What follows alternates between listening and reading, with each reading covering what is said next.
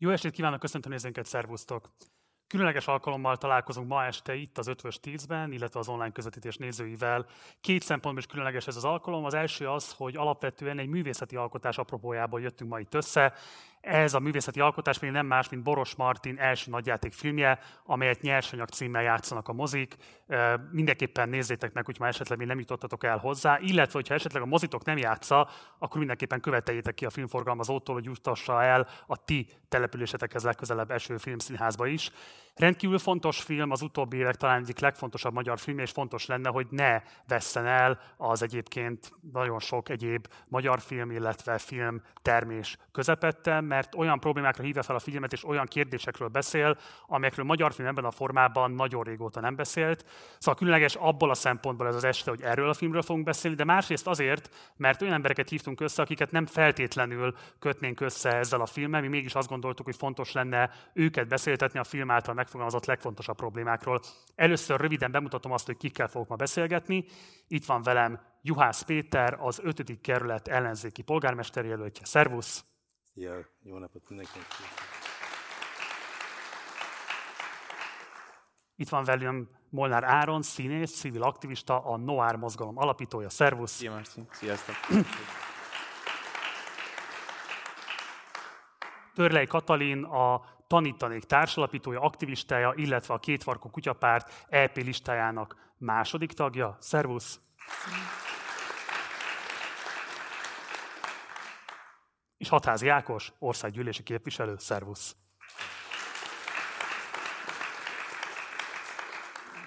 És röviden szeretném elmondani, hogy miért tartom fontosnak ezt a filmet, de mielőtt ezt megteszem, elvileg itt van velünk a teremben Boros Marti. Marti, jól mondom, hogy itt vagy velünk? Jól? Ne, nem látlak innen sajnos. Egy pillanatra abban a kellemetlen helyzetben hadd hozzalak, hogy állj föl, kérlek. És akkor csak szeretném, hogy a film rendezőjét... Bravo! És ott vannak a... Akkor ők, ők is álljanak föl.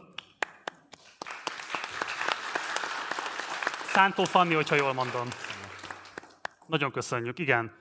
Szóval a lényeg az, hogy egy rendkívül fontos filmről van szó, alapvetően azoknak ajánljuk ezt a beszélgetést, akik már látták a filmet, de igyekszünk úgy beszélgetni, hogy akik esetleg még erre nem volt lehetőségük, ők is tudják követni az elhangzottakat, mert alapvetően azokról a problémákról akarunk beszélni majd, amiket a film megfogalmaz. De ahhoz, hogy mégis röviden a filmet nem ismerők számára is követhető legyen a beszélgetés, annyit el kell mondani, a központi problémája a filmnek némi leegyszerűsítéssel élve arról szól, hogy egy budapesti csapat ellátogat egy kis településre, egy falura, ahol diákoknak szerveznek tábort, nyári tábort, ami tevékenység alatt a csoportnak a vezetője rálát a falu polgármesterének visel dolgaira, és úgy dönt, hogy ebből valamilyen oknyomozó dokumentumfilmet hoz létre, amiben leleplezi ezeket a visel dolgait a polgármesternek. Nem is annyira inkább a falu közösségének, hiszen előttük ezek jól ismertek, hanem sokkal inkább a falun kívüli nyilvánosság számára. A terve abban az értelemben sikert arat, hogy a filmje elkészül, nemzetközi visszhangokat is kelt, és változás áll be a faluba, a polgármestert elviszi a rendőrség, és az egész ökoszisztéma, ami alapján működtette a falut, összeomlik, és megszűnnek azok a szolgáltatások, amelyeket a polgármester, bár megkérdőjelezhető módszerekkel, de mégiscsak a település számára biztosított. Ennél sokkal komplexebb maga a film, ezt csak azért foglalom össze, hogy nagyjából érteni lehessen azt a dilemmát, amiről leginkább majd beszélni szeretnénk. És azért is nagyon fontos ez, mert azt gondoltuk a Partizán szerkesztőségén belül, hogy a film nagyon érzékletesen szól egy csomó olyan kérdésről, minket is egyébként foglalkoztat. Egyrészt nagyon fontosnak tartjuk azt, hogy a film pontosan érti azt, hogy kik a nézői, pontosan tudja azt, hogy kik azok, akik ma Magyarországon moziba járnak, és hozzájuk akar szólni. Ez a Partizán részéről is egy elég erőteljes törekvés, hogy értsük azt, hogy a nézőink nagyjából milyen politikai szocializációból érkeznek, milyen típusú tudásokat mozgatnak, és milyen típusú tudásokat tudunk nekik ebben a tekintetben átadni. De fontos abból a szempontból is, mert fölveti a média felelősségét, illetve azt a típusú újságírói keretezését a média működésének, amelyel kapcsolatban mi magunk is sokszor szoktunk kritikusan megfogalmazni tőlük különböző fölvetéseket, nevezetesen, hogy képesek vagyunk egyáltalán láttatni azokat a valóságokat, amelyek tőlünk sok száz kilométerre zajlanak, képesek vagyunk-e pusztán azzal, hogyha ellátogatunk egy kamerával, és ott töltünk fél egy napot, bármennyi időt is igazából egy településen, érdemben bemutatni azokat a konfliktusokat és azokat a helyi dilemmákat, amelyek a helyi közösségnek igenis a hétköznapét határozzák meg, és távolról nézve nagyon könnyen lehet akár morális értékítéletet is levonni ezekből a dilemmákból, de ott benne élve egészen más típusú politikai igazságok és törvényszerűségek működtetik a hétköznapokat. És akkor itt hadd legyek annyiban egy kicsit személyes is, hogy maga a partizán is számtalanszor próbálkozott azzal, hogy Budapesten kívül egy közösségbe jobban beépülve próbáljunk meg föltárni olyan típusú összefüggéseket, amelyek Budapestről nem biztos, hogy láthatóak,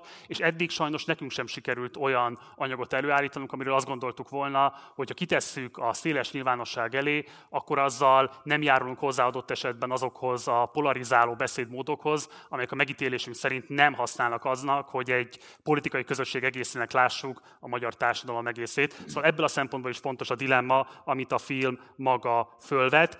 És azért különösen fontos, és ezért ülnek itt ma meghívott vendégeink, mert az egyéni cselekvés, illetve a kollektív fellépés vonatkozásában is számos izgalmas dilemmát mozgat meg.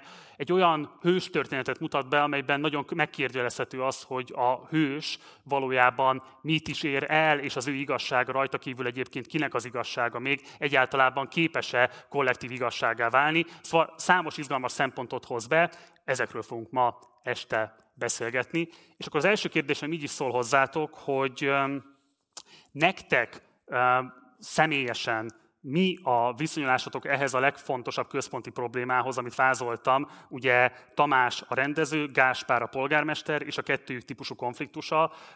Én azt gondolom, hogy ti számtalanszor kerülhetetek olyan helyzetbe különböző pályafutásatok különböző szakaszaiban, hogy ti Tamások voltatok, és egy Gáspárral szembe föl kellett lépni. Szóval ti hogy viszonyultok ehhez a legközponti dilemmájához a filmnek, vagy pontosabban hogyan értelmezitek azt, és akkor elsőként Áron. Uh, Oké. Okay. Um, mielőtt belefonik, mindenképpen iratkozzatok fel a Partizánra, és támogassátok őket a Patreonom, ezt Marci elfelejtette most mondani meglepő módon. uh, um, első körben, mielőtt kitérnék a válaszra, amit kérdeztél, ugye a két, fősz, két egyik főszerepről beszélünk, ugye Dér Zsolt játsza a rendezőt, és ugye Pál András játsza a, az úgymond uzsorást ebben a filmben. É, szeretném megjegyezni, hogy ez egy egészen számomra is elképesztő film. Azt gondolom, hogy hogy Fanni és Martin egy olyan elképesztő anyagot rakott össze, olyan érzékenységgel, hogy nem kell elhangozzon a filmben sem az, hogy NER, sem az, hogy Fidesz, sem az ellenzéknek egyik pártja sem, hogy értsük azt, hogy miről beszél a film, és ennek van valami iszonyú félelmetes ráismerése, amiben élünk. Azt gondolom, hogy a, a, a, a film, amit bennem okozott, az egy nagyon komoly rádöbbenés, vagy egy felismerés volt azzal kapcsolatban, hogy igen, mi is kerültünk ezekbe a helyzetekbe, valóban is kerülünk mai napig, és sokszor nem tudunk ezen tovább lépni, mert maga a filmnek a címe nagyon beszédes, az, hogy nyersanyag. És magában ugye a, a nyersanyag az azt jelenti a filmes nyelven, hogy a, az összes felvett cucc, amit, amit egy, egy alkalommal felveszünk kamerával, amivel még nem csinálunk semmit, nem vágjuk össze, nem fényeljük, nem rakunk alá zenét, csak önmagában felveszünk egy anyagot. És most egy picit azt érzem, még, még váratva a kérdésedre a választ, hogy egy picit ez is történik most ebben az országban az ellenállás szempontjából, hogy nyersanyagként okádjuk oda az emberek elé azt, amit találunk, azt, amit éppen csinálunk, és nincs egyfajta átgondolás, nincs egyfajta kritikus szemlélet, idő az anyagunkkal kapcsolatban, nincs szakértőkkel való egyeztetés, hogy vajon ez kikerülhet-e, nem alszunk rá egyet, nem vágjuk újra, nem gondolkozunk újra az anyagokról, és ezért ez a, ez a nyers anyag csak úgy oda van hányva az emberek elé. És tulajdonképpen ez, ez az, amit első blikre ez, ez a film nekem okozott, hogy, hogy ezt ezt, ez az, amit ez a film viszont nem spórol meg. Ez a film mögött nagyon komoly szakmai utánajárás van. Boros Martinéknak ugye a társulata, a Stereoact hihetetlenül sokszor tette meg azt a gesztust, hogy, hogy elment olyan településekre, ahol, ahol részvételi színházat csináltak, tehát hogy ismerik ezeket, ismerik ezt a közeget, és ez minden szövetében benne van a filmnek. És azon kívül egyébként, hogy csodálatos főszereplői vannak, ugye Mészáros Blankát még nem mondtam, de hogy, de hogy az amatőr szereplők is egészen elképesztő, amit csinálnak, és külön kiemelném Steffit, aki a lányt játsza ebben a filmben, akinek van egy egészen gyönyörű monológia ebben a filmben, ami, ami hihetetlenül erős, és az ő színészi játéka egészen, egészen elképesztő, úgyhogy ezúton is kérlek titeket, akik most élőben itt vagytok, vagy nézitek ezt a műsort, hogy mindenképp menjetek el, hogyha tehetitek, és nézzétek meg a Nyersanyag című filmet, mert egészen unikális. És akkor a kérdésemre a válasz. És akkor a kérdésedre a válasz pedig uh, Juhi fogja megadni. Ennyire egyszerűen nem úszod meg. Ha a következőre kell választ adnod. Szerinted Magyarországon olyan emberek kellenek többségben, mint Tamás, vagy inkább olyanok, mint Gáspár? A filmnek a fő problémáját azt jelenti, hogy egy Gáspár, ő, ő a, aki nem látta a filmet, annak mondom, hogy az uzsorás. Gás, Polgármester. A polgármester. Gáspárt a rendszer termelte ki. Tehát az a keret, amiben látjuk működni ezt a történetet, azért árnyalnám a kérdésem, kérdésedre az e, e, Tamás vagy Gáspárnak a válaszadását, mert az van, hogy van egy uzsora szituáció ebben a helyzetben, amiben ő kihasználja a falu lakosságát. Viszont a falu lakosságának nincs más alternatívája, hogy munkát kapjon, ezért az EU-s pénzekre, vagy a, a uborka pénzekre, azokat visszaforgatja ugye a falunak az életébe. Így van nekik büdzséjük arra, hogy éljenek. És miután lecsukják, megszűnik ez a lehetőség. Na most ebben a szituációban szerintem nem Tamásra vagy Gáspára van szükség, hanem alternatívára. Mert ez az, amit szerintem a rendező, Tamás Dérzsolt által játszott karakter nem ad meg. Ő egy egyéni hősként lép föl ebben a szituációban, ahogy mi is nagyon sokszor tesszük. Azt gondoljuk, hogy Daenerys Targaryenként föl kell szabadítani a rabszolgákat, és aztán utána ugye pont ez az őrületes helyzet ebben a Daenerys történetben, hogy nem mész vissza. Nincs koncepció arra, hogy a hárpia fiai hogy nem fogják elfoglalni ezt a történetet, ahogy a filmben sincs koncepció arra, hogy hogyan is, miképpen képzel új alternatívát arra, hogy a megélhetésed valahogy biztosítva legyen. Nem csak az, hanem nem, nem, nem tesz fel kérdéseket a helyieknek, nem vonja be őket. Tehát valóban magányos hős marad. Én nem uzsorásnak neveztem a Gáspárt, hanem helyi földes, földesúrnak, vagy, vagy Döbröginek, mert egy ilyen teljesen feudális klientúra rendszert épített ki, amiben ő jól érzi magát, kegyet gyakorol, segít, elvesz, büntet, jutalmaz, tehát hogy ő a mindenek ura, és a, és a Tamásnak szerintem ott van a felelőssége, hogy, hogy nem vonja be a közösséget, hanem csak elkezd ott a saját morális parancsai szerint dolgokat csinálni, de, de hogy nem, nem végzi el azt a munkát, amir, és akkor itt találkozik az, amiről beszélünk. Bocs, nem végzi el azt a munkát. Az eszközt választott, tehát a morális igazság az nála van, csak az eszközválasztás volt. Igen, de nyilván, nyilván akkor nagyon sok időt kellett volna neki ebbe beletenni. Tehát, hogy akkor ott kellene élni, közösséget csinálni, és rábízni a közösségre ezt a munkát, és nem ő neki megcsinálni. A leleplezés szerintem nem alternatíva, vagy nem, az, az csak egy állomás. A leleplezés után, hogyha nem, ter, nem termelsz ki egy koncepciót arra, hogy milyen alternatívát ki, kínálsz azon kívül, hogy hogyan él meg a falu, akkor, akkor az fog történni, amit Martinék megmutatnak ebben a filmben. Hogy egy üresen lengedező üvegházat fogsz látni munkások nélkül. Ezt, ezt okozza a koncepciótlan és az alternatíva nélküli ö, hősködés. Péter, hogyha már egyébként Áron átadta neked a szót, szóval az eredeti kérdéshez visszakanyarodva, te mikor és hol találkoztál legélesebben ezzel a dilemmával, akár az aktivista életedben, akár amikor jogsegélyszolgálatot működtettél, akár a politikus életedben, bármikor?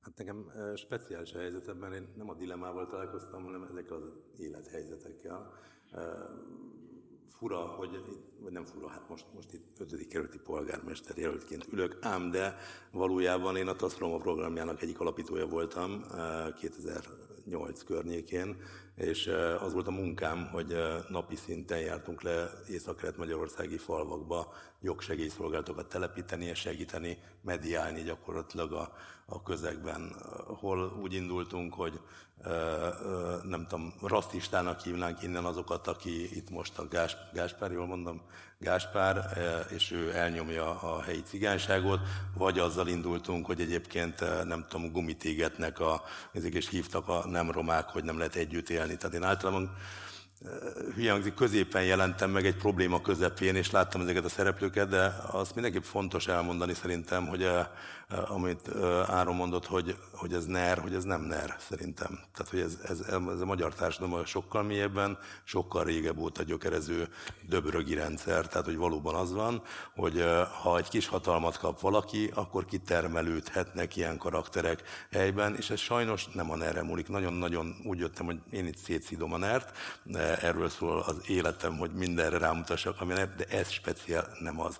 Én azt gondolom, hogy NER pont erre ült rá. Tehát azt ismerte föl, hogy ezek a karakterek ott vannak helyben, és ha őket megtámogatja pénzzel, akkor nagyon gyorsan tudja befolyásolni azt a kiszolgáltatott réteget politikára felhasználva, mert itt a segíts Gáspárnak valószínűleg alapvetően nem politikai célja van, nem pénzt akar keresni, pont. Tehát itt idáig érdekli ez a történet. Biztos azért nyom, én ebben majdnem biztos vagyok. Ő azért akar, arra használja ezt a polgármesteri pozíciót, hogy ne legyen fölötte senki, és, és pénzt keressen. Ő nem akarna a megyei közgyűlés listáján szerepelni, és elengedni ezt a kis falut. Legalábbis akikkel én találkoztam, azok jellemzően tök jól el vannak ott helyben, Neki ennyi a lényeg, hogy ez egy garancia arra, hogy nem lesz senki, aki neki parancsokat adjon, vagy fölötte álljon. Akkor hadd vitatkozok annyival veled, hogy egyébként maguk az alkotók és a Durstuditnak a kutatásait nagyon erőteljesen használtak és építkeztek rá, aki ugye a különböző uzsorás gyakorlatokat vizsgálta, és például ő megállapította azt a kutató munkájában, hogy egyébként azt az uzsorást, aki a közösséget folyamatosan csak kiszipolyozza, és nem működtet semmi olyan szolgáltatást, ami egyébként létfontosságú helyben, mert az állam és az önkormányzat nem működik, szóval azt egyébként maga a közösség is kiveti. Tehát valamilyen módon az uzsorásnak van politikai funkciója abban az értelemben, hogy a legutolsó kapaszkodó abban az értelemben, hogyha mondjuk van egy rendkívül egészségügyi beavatkozás, aminek ki kell költeni a költségeit, akkor csak hozzá lehet fordulni, mert nincsen helyben senki más. Tehát ilyen értelemben szerintem a film érvel amellett, hogy a Gáspárnak van egy nagyon súlyos politikai funkció, hogy nem csak az, hogy polgármester, hanem ezt a közösséget ez alapján, a nagyon sajátos logika alapján, nagyon sajátos törvényszerűség alapján, de mégiscsak működteti, ő ezt a felelősséget vállalja, még a haszonélvező is egyben. Szerintem ez nem egy szembe azzal, amit én mondtam, mert a, amit én állítok, az az, hogy nem akar följebb lépni. Ilyen értelemben nincsen politikai célja, nem akar közgyűlésbe kerülni, nem akar miniszterelnök lenni, hanem ez a funkciójában valóban van. Én amikor uh, Hű, hát sok civil ügyben vettem részt, most nem akarom hosszan mondani, hogy hogy indult az a programja. A lényeg, hogy lekerültem hét telepre Ózdra, ott szembesültem először ezzel a helyzettel, és akkor eldöntöttem, hogy beleállok és segítek eh, embereknek, akik ott élnek eh, érdekérvényesítésben, akkor első körben megkerestem a helyi uzsorásokat, kőkemény eh, emberek, kifejezetten azt mondtam, hogy hadd menjek oda és hadd beszéljek velük, és összehoztak 5-6 tényleg kőkemény uzsorással. Tehát akik a, a, a nagy Mercedes, a csicska, a nem tudom minden a környezetében, és leültem ők beszélgetni, és próbáltam megérteni, hogy mi van egyáltalán nem mögött, és az derült ki, nem a velük való beszélgetésből, hanem utána beszámoltam, hogy ha már beszámoltam, szóval beszélgettem ott az emberek, és kiderült, hogy nekik igényük van erre, pont ahogy mondod, hogy egyszerűen nincs hova fordulni. Tehát amikor nem mehet be az OTP-be hitelér, hogyha nincsen gyógyszer otthon a gyereknek, nem, tudom, nem tud kihez fordulni, hogyha kilakoltatnák és kell pénz neki, hogyha éhesek mindannyian, mert két hét múlva jön csak meg a nem tudom, segély vagy a bármi, akkor nincs kihez fordulni, és egyszerűen szükség van rájuk bizonyos értelemben. Nekem a, a, a filmben szereplő karakter egy bajom van, már nem, a, nem úgy bajom, hanem hogy azért ritkábban láttam, hogy a rendőrség elviszi ezeket az embereket. Én azt láttam, hát hogy együttműködnek. Igen, és én eh, Martin most, hogy láttam, nem igaz valószínűleg, amit kimondtam, én mondtam, hogy szerintem, mintha Martin velem jött volna hogy mert rendszeresen vittem le fotósokat, videósokat, és öregszem, ezért elnézést kérek, valószínűleg nem te voltál, de, és tőletek is elnézést, de hogy a, a lényeg, hogy eh, ott jellemzően nem azzal találkoztunk, hogy elviszi a rendőr ezt a valakit, hanem hogy együttműködnek a rendőrséggel, valóban van ez a kapcsolat, és a legmagasabb szintig is megvédik, tehát hogy nincs az a helyzet gyakorlatilag, hogy elvigyék, akkor viszik el, ha a másik uzsolással összeakad. Tehát, hogy ő többet ad a rendőrségnek, akkor elviszik. Tehát, de ez soha nem alulról jövő feljelentés, vagy ilyesmiben, vagy nem, nem ennek az eredménye. Hát azt is lehet látni itt a statisztikákban, hogy drámaian csökkennek a följelentések, egész egyszerűen nem akarják azt sem, a falu lakói sem, hogy elveszítsék a, az uzsorást. Most azért fordulok át hozzád, Ákos, mert igazából a te politikai karriered az abszolút egy Tamás szerepkörrel indult a trafikügyek lelepezése kapcsán. Szóval ez volt a te legélesebb ilyen típusú találkozásod azzal, hogy egy adott közösségnek a politikai igazsága és a te morális igazságod az súlyos konfliktusba kerül egymással? Hát azt át kellett élni, igen, utána azt sokszor megkapta az ember, hogy áruló, ugye, meg, meg hogy utálunk téged ott helyben, de hát ezt sokszor elmondtam, hogy nem nagyon van ilyenkor más alternatíva, tehát vagy társtettes és cinkos lesz az ember, vagy áruló lesz az ember. Amit itt a Tamás meg a, a Gáspár viszonyáról eszembe jutott, hogy ugye azért én ilyen nagyon sok Schwindlerrel szoktam szembeállni, vagy találkozni, és annyit azért el szoktam mondani, aki nem érti, hogy ez hogy lehet, hogy ezek mindig nagyon kedves emberek, vagy legtöbbször kifele, vagy elsőnek nagyon-nagyon kedves emberek, és az, az, hogy hogy lehet, hogy ilyen kedves, és mégis ilyen az ember, és meg azt szoktam mondani, hogy ha nem lenne kedves, akkor nem lenne sikeres. Tehát, hogyha van egy csaló, és a, aki, aki egy undok, durva ember, az nem lenne sikeres csaló, ahhoz mindig nagyon kedvesnek kell lenni. Elmondhatok pár dolgot, hogy aztán utána én megkönnyebbüljek, hogy amit fontos fontos dolgot el akartam mondani, ezt elmondtam. Mert nem lehet mondani ebben a helyzetben. Köszönöm szépen. Kezd bele, legyél kíméletes, nem, igen, igen, igen, köszönöm. A, az első, a, a művész úrnak szeretném megköszönni. Szerintem a leg, legfontosabb film, amit nem tudom, évek, után, évek óta készült, a legfontosabb társadalmi és politikai kérdéssel foglalkozik, és ez ugye egyszerűen objektíven is lehet mondani, hiszen azt gondolom, hogy az országunk veszélyben van emiatt a hatalom hatalom miatt, és ezt a hatalmat, ezt pedig objektíven lehet állítani, hogy leginkább a falvakban ö, ö, meglevő politikai viszonyok tartják fönt. Tehát, hogyha csak Budapestről lenne szó, már rég nem lenne ez a kormány, még a vidéki nagyvárosok sem, de a falvakban meg ott van a 80-90 százalékos fideszes eredmények. Gyakorlatilag ugye azt látjuk, hogy, hogy Európai Uniós pénzeket kapnak ezek a polgármesterek, és ezekkel a pénzekkel vagy megvásárolják őket, vagy megzsarolják őket.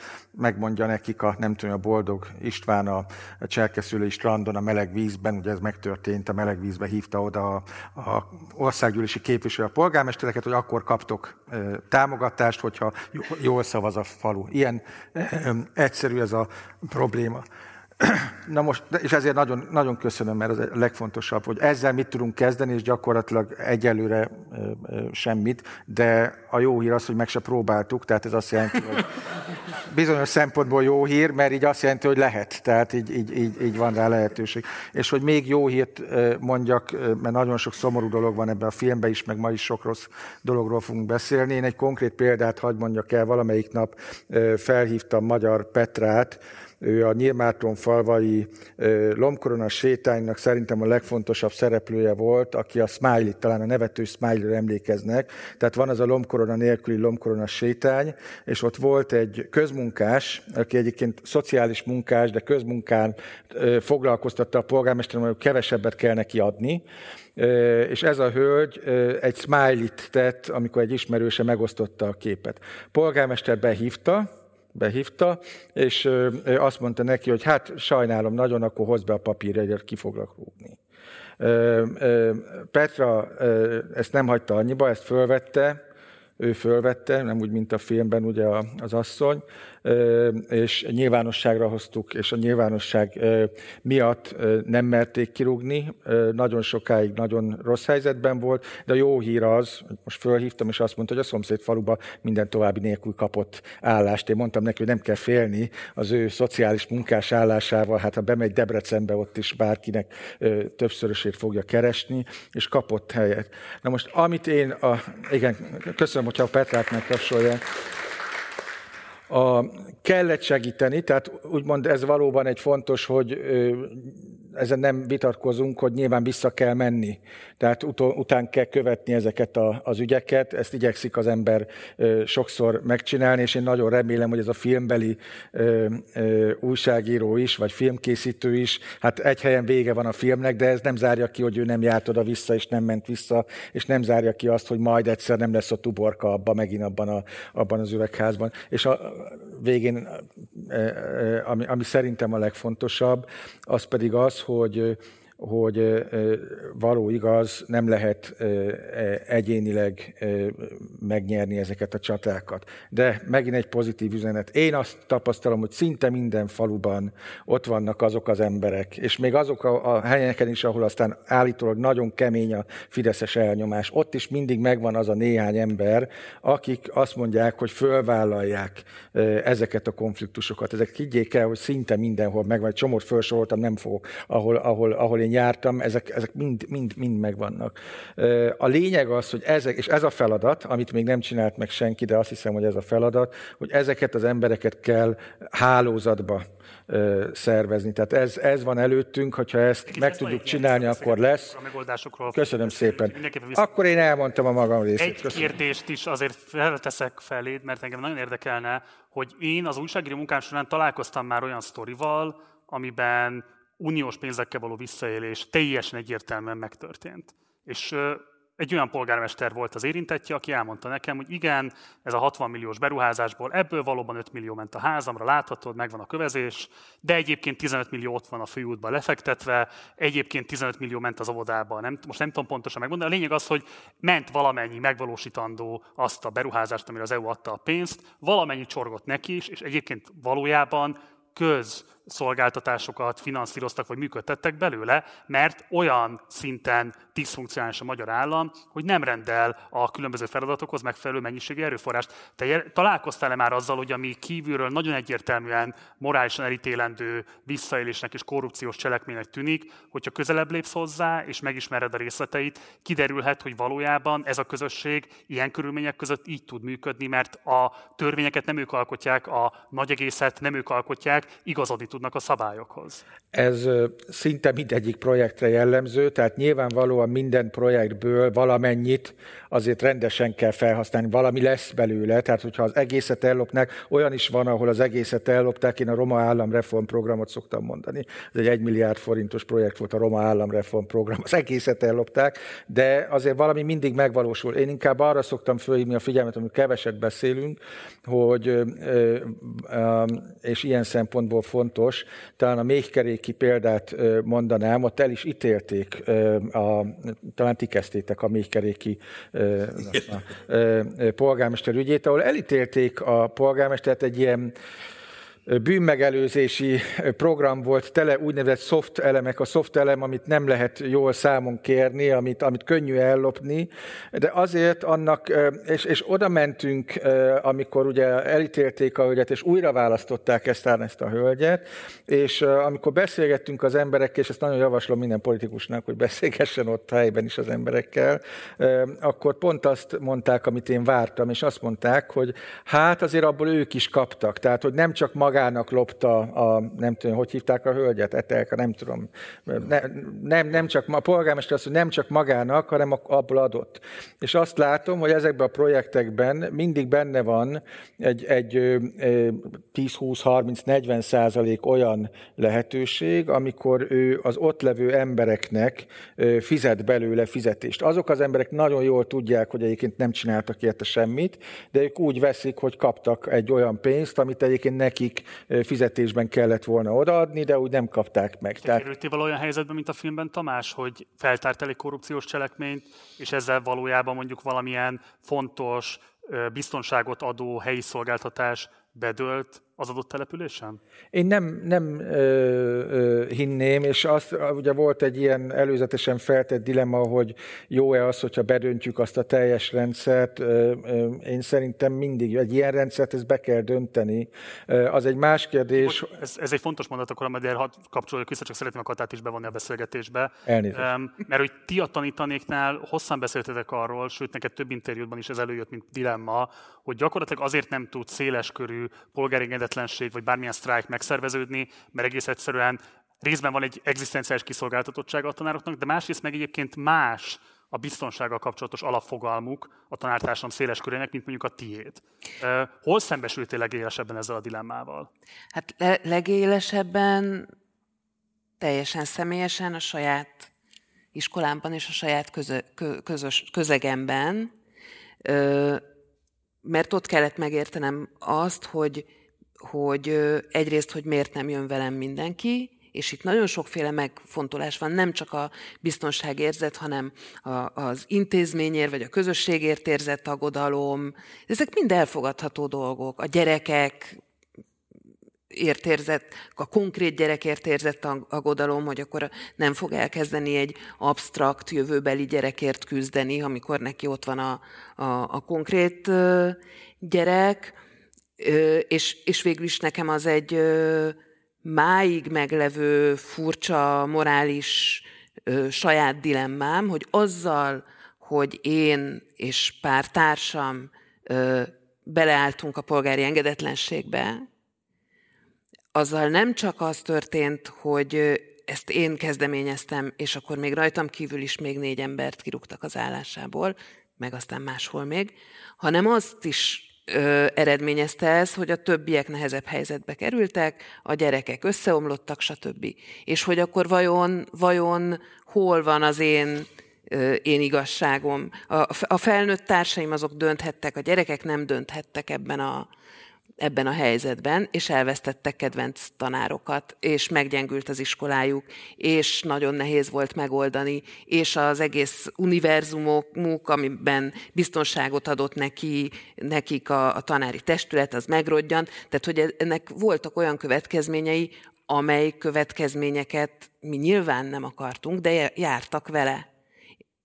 Én továbbra is azt gondolom, hogy, hogy hogy ezt muszáj, vagy jó dolog felmutatni, hogy van ilyen út is, tehát hogy, hogy nem csak a biztonságra törekvés van, hanem hogy bele kell, bele kell vágni, és kell csinálni, és fel kell tárni, és rá kell mutatni, és nem némának maradni, meg, meg minden, de hogy, hogy ez tényleg jár áldozatokkal, és nem csak az enyémmel, hanem másokéval is.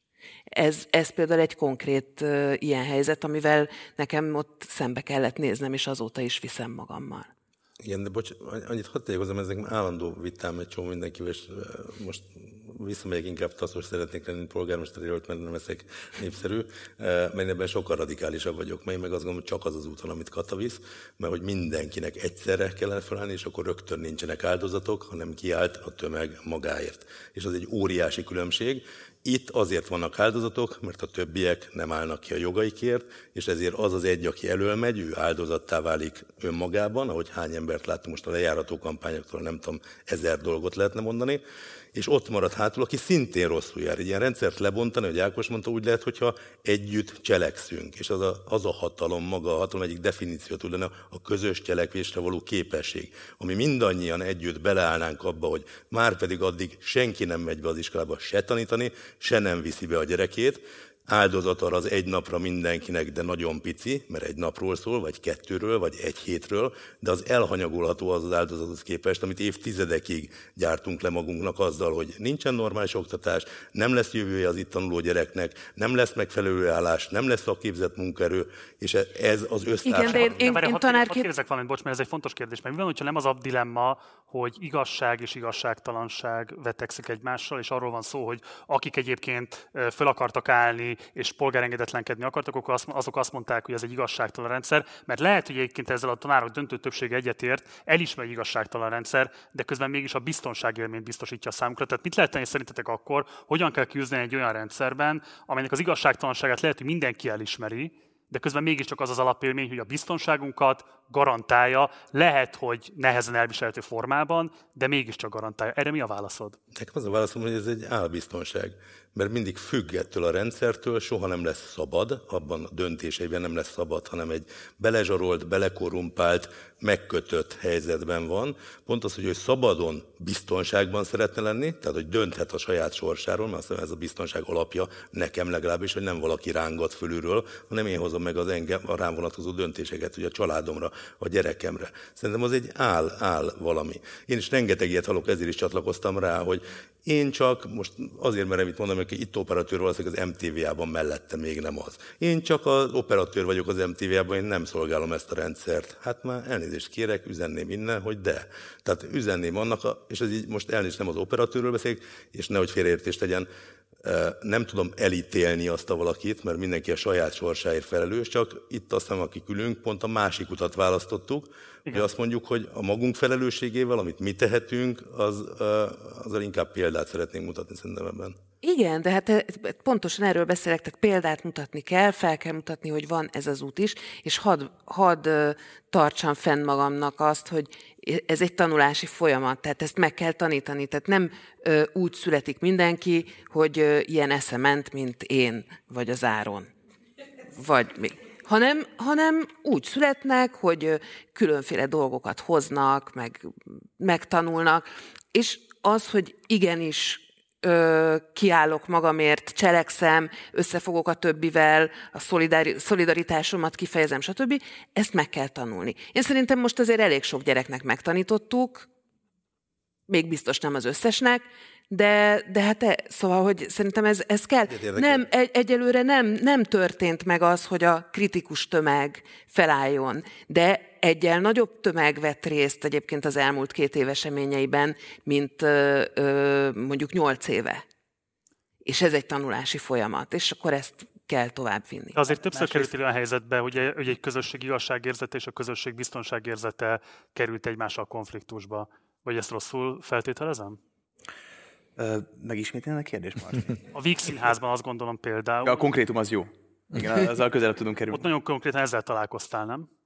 De, a, a, a, akár a Víg Színház, akár mondjuk a, a, a sorozatnak a története, amiben szerepeltem, vagy akár bármely ilyen szituáció, katáikkal való harc az oktatásért, bármilyen, amiről most beszélgettünk, szerintem amit kikerülünk ezekben a helyzetekben, az az, hogyha a, nem is mindenki, mert bár én is idealista vagyok, de ha a kritikus tömeg áll bele, akkor jobb lesz a helyzet. És szerintem ez az az alternatíva, amit nem ismerünk, mert egyenlőre, mivel magányos harcosok vannak, akiknek a fejük hullik, mindig azt látjuk, hogy csak rosszabb lehet a helyzet. És nem látjuk azt például akár nemzetközi példákban, hogy amikor Horvátországban vagy Romániában felálltak közösen kőkeményen, akkor jobb lett a helyzet. Ha Magyarországon, akár csak a színészeket nézzük, közösen összeállva szakszervezetet alakítanának, és lenne érdekképviselet, akkor nem kerülnek olyan helyzetbe, amivel mai napig rabszolgaként kihasználják őket. Itt az oktatással kapcsolatban is ugyanez volt. Tehát, hogy ne, ha nem, a, ez, amit mondasz, nagyon pontos, áll biztonság, de, de amit és föl kell ismernünk szerintem az, hogy alternatíva az, hogy jobb lesz. Tehát sokkal jobb lesz. Jobban fogunk élni, szabadabban fogunk élni, többet fogunk keresni, többet lehetsz majd a gyerekeddel, többet fogsz törődni a családoddal, több szabadidőd, tehát minden jobb lesz, csak ezt a fajta felismerést mi nem merjük elhinni, nem merünk belelátni ebbe a történetbe, mert, mert végül is így is egyik napról a másikra élünk, túlélünk. És szerintem ez az, ami történt, akár a Vixiházban, akár más, más helyzetben is, hogy nem nézünk szembe azzal, hogy a kollektív cselekvés pillanatában, amikor szembesítjük az abuzálót, vagy bár az elkövetőt ezekkel az ügyekkel, vagy a rendszert, kritikus tömegként, akkor meg fog változni ez a történet. Minden alkalommal, amikor, amikor egy picit, egy pici változásnak, akár csak az Enikőnek a történetét nézzük. Ott is hiába harcoltam a Víg Színházban tök egyedül, és álltam előtte 25 évesen, és harcoltam vele többiekért, teljesen mindegy volt, mert nem fog sikerülni egyedül. Nem fog sikerülni. De aztán utána az a küzdelem, egyszer csak így egymás mögé rakódott. Mert nem csak az történt, hogy elvéreztem, ott maradtam, hanem fölálltam, mentem tovább, fölmondtam, mentem tovább, nem álltam meg, viszont... Ez a fontos kérdés, bocs, ebből milyen következetés van szle, mert hogy, tehát, hogy mondjam, itt nem a morális igazságodat kérdőjelezem meg, hanem hogy tapasztalati úton azért mégiscsak azt lehet látni, hogy a kettő lépést mész ettől mm. a mhm. dologtól, hogy egyrészt ott volt egy belső vizsgálat, amelynek a jegyzőkönyveit maga a főváros semmisítette meg. Te már nem lépsz föl a Vixinháznak a színpadán. És hogyha mondjuk valaki, akinek mondjuk azt kell mérlegelnie, hogy 20 évesen egy szakmai karrier előtte, aminek nagyon komoly szabályai vannak, abuzáló szabályai vannak, de tudom, hogy mit vállalok, vagy pedig belevágok valamibe, ami az igazságérzetemet nagyon erősen foglalkoztatja, de nem látom, hogy abból mi lesz majd a praktikus kimenetel, akkor hogy lehet érvelni neki, hogy mégiscsak merjen ebben kockáztatni, hiszen a te példád is lehet, hogy ebben pont nem megerősítő. De, de, bocs, de nem megerősítő a példám? Hiszen ha... ha találkoztál én, még ezzel a dilemmával? Ja, de, de, természetesen igen, de, de azt akarom ezzel kapcsolatban mondani, hogy ha mi ezt nem, te, vagy én azt nem teszem meg, és aztán utána nem jön egy ilyen felmondási hullám, nem fogunk oda eljutni, hogy szembenézzünk 14-en először azzal, hogy szembe menjünk Eszenye Nikővel, aki akkor a legbefolyásosabb nő volt az országban. Tehát az egy, az egy döntés volt, hosszú távú, és ez egy hosszú távú küzdelem. És szerintem ez az, amit a nyersanyagként próbáltam szimbolikaként elmagyarázni, hogy, hogy itt ez nem egyik napról a másikra fog megtörténni, hanem az, hogy bele kell állni, megrecsenünk, aztán elmegyünk pszichológushoz, aztán újra megrecsenünk, aztán az egészségünk is rámegy, aztán megint megrecsenünk, megint belefunk ebbe a történetbe, de ha ezt nem teszem meg, akkor biztos, hogy nem fogunk odájutni, hogy végül présként, közösségként össze tudunk állni ebben az ügyben. És akkor mit lehet csinálni, amikor egy ilyen harcot fölvállaltok, és magatok maradtok. Annak ellenére, hogy azt szeretnétek, hogy álljanak mellettek mások. Tehát azon kívül, amit az Áron most elmondott, hogy elmész terápiába, megpróbálsz segítséget kérni, megpróbálsz valahogyan túllendülni. Tehát hogyan kell megszervezni a közösséget akkor, amikor a közösség ebben nem akar partner lenni? Ezt mindig rám néznek, meg ezt ugye én sokszor megkapom, hogy magányos harcos vagyok, gondolom ti is. Én ezt nem érzem abszolút így, tehát én mindig ezt visszaszoktam utasítani. Egyáltalán nem érzem magam magányos harcosnak, hát borzasztó. Egyrészt mi is szoktunk nagyon sokat beszélgetni, már így nem vagyunk egyedül, másrésztről még a pártokban is vannak olyan emberek, pedig nem sokan, de vannak, akik megértik, amiről beszélünk. Tehát én visszautasítanám ezt, hogy magányos harcos lennék, és azt hiszem egyikünk se az. Az egy más kérdés, kérdés, hogy nyilván az egy nagy kihívás, hogy hogyan lehet ezt a nagyon egyszerű, triviális igazságot elmondani minél több embernek, vagy pláne elmondani el tudjuk, de hogy azt el is fogadják, hogy egy embert azt el lehet nyomni, el lehet tiporni, azt lehet lejáratni, és lehet vele bármit csinálni, de tízezer emberrel, százezer emberrel nem lehet megcsinálni. Tehát ez egy nagy kihívás. Meg szokták kérdezni minden fórumon tőlem, hogy mikor lesz ennek vége, és én minden fórumon azt szoktam szoktam mondani, bármelyik szegletében vagyok az országnak, ezt nem tudom megmondani, de két feltétele van.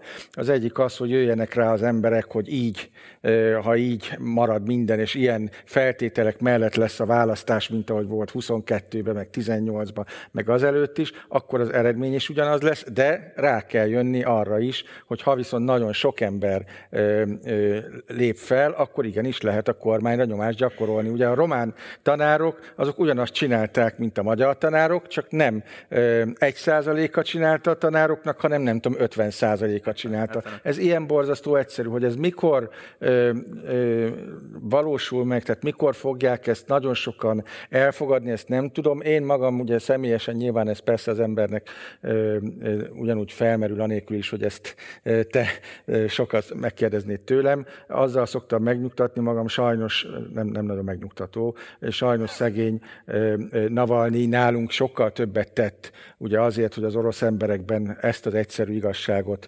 elfogadtassa, ő neki nem sikerült, pedig nálunk, nálam is, nálatok is sokkal-sokkal többet tett ezért. De abban bízunk, hogy valamikor ennek lesz eredménye akkor muszáj élesebben föltenem a kérdést. Tehát azt gondolom, itt a színpadon olyan emberek ülnek, akikben nagyon erős igazságérzet van, és ezért komoly személyes áldozatokat is hoztak, akár a szakmai, akár a, magánélet, a szakmai életükben, a magánéletükben.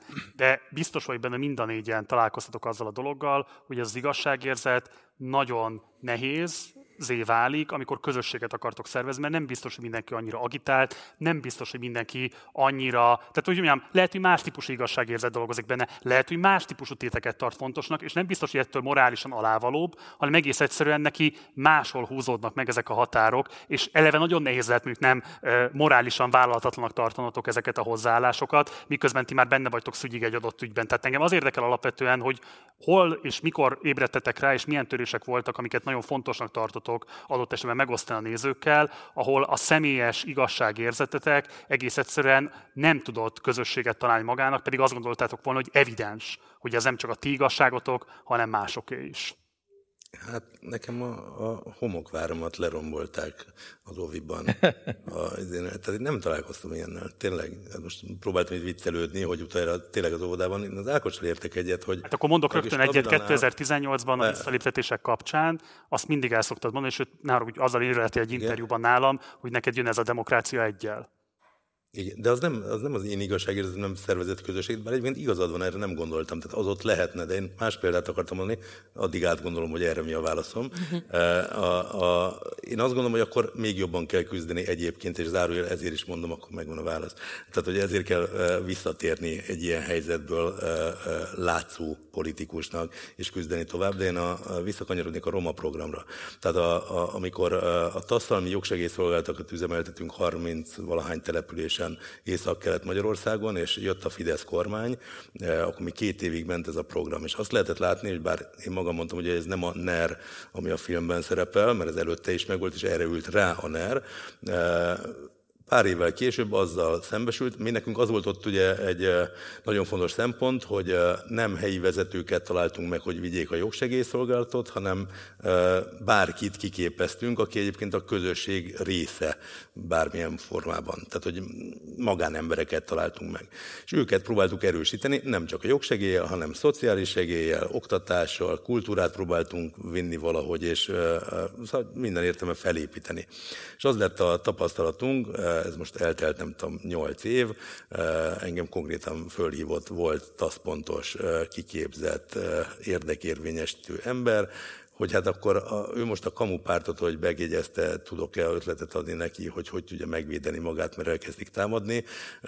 Arra akarok csak kiukadni, ezek az emberek a végén megtalálták őket a NER, nem mind, hanem egy, volt egy része, aki megtalálta a NER-ben a, a hogy mondjam, képvisel, vagy tehát azt, ami, hogy érvényesítse magát.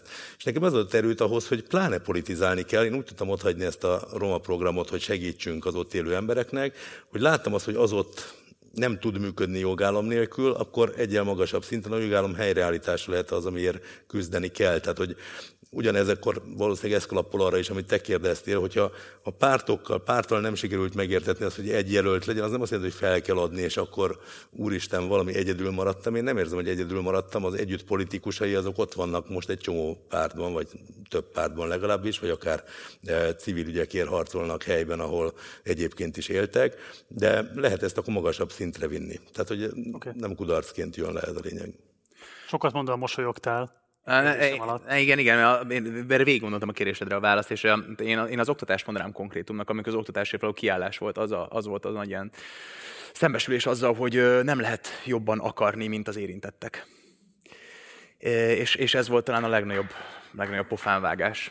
Ez, ez, ez volt a, a ott mi volt, bocs, tehát ott, ott az volt, hogy feltételeztél egy igazságot, amit szeretted volna, hogy ők is magukénak éreznek, és dühített, hogy ők miért nem érzik a magukénak?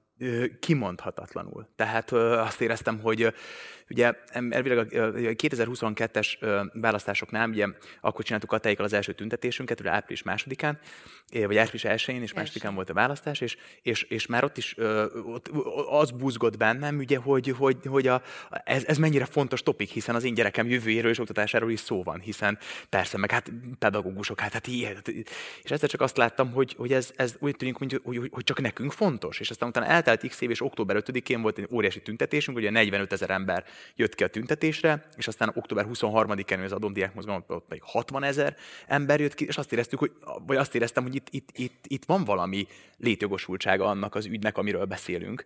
És aztán, amikor egyszer csak a, az érintettek szúrnak hátba, amikor a, fordulnak el tőled, vagy egyszer csak magadon veszed észre, és ez a fajta önreflexió hiányzott szerintem ezekből az ügyekből nagyon sokszor, ahogy Martin is az interjúiban fogalmaz a filmjével kapcsolatban, hogy, hogy nem lehet ö, mániákusan akarni más helyett.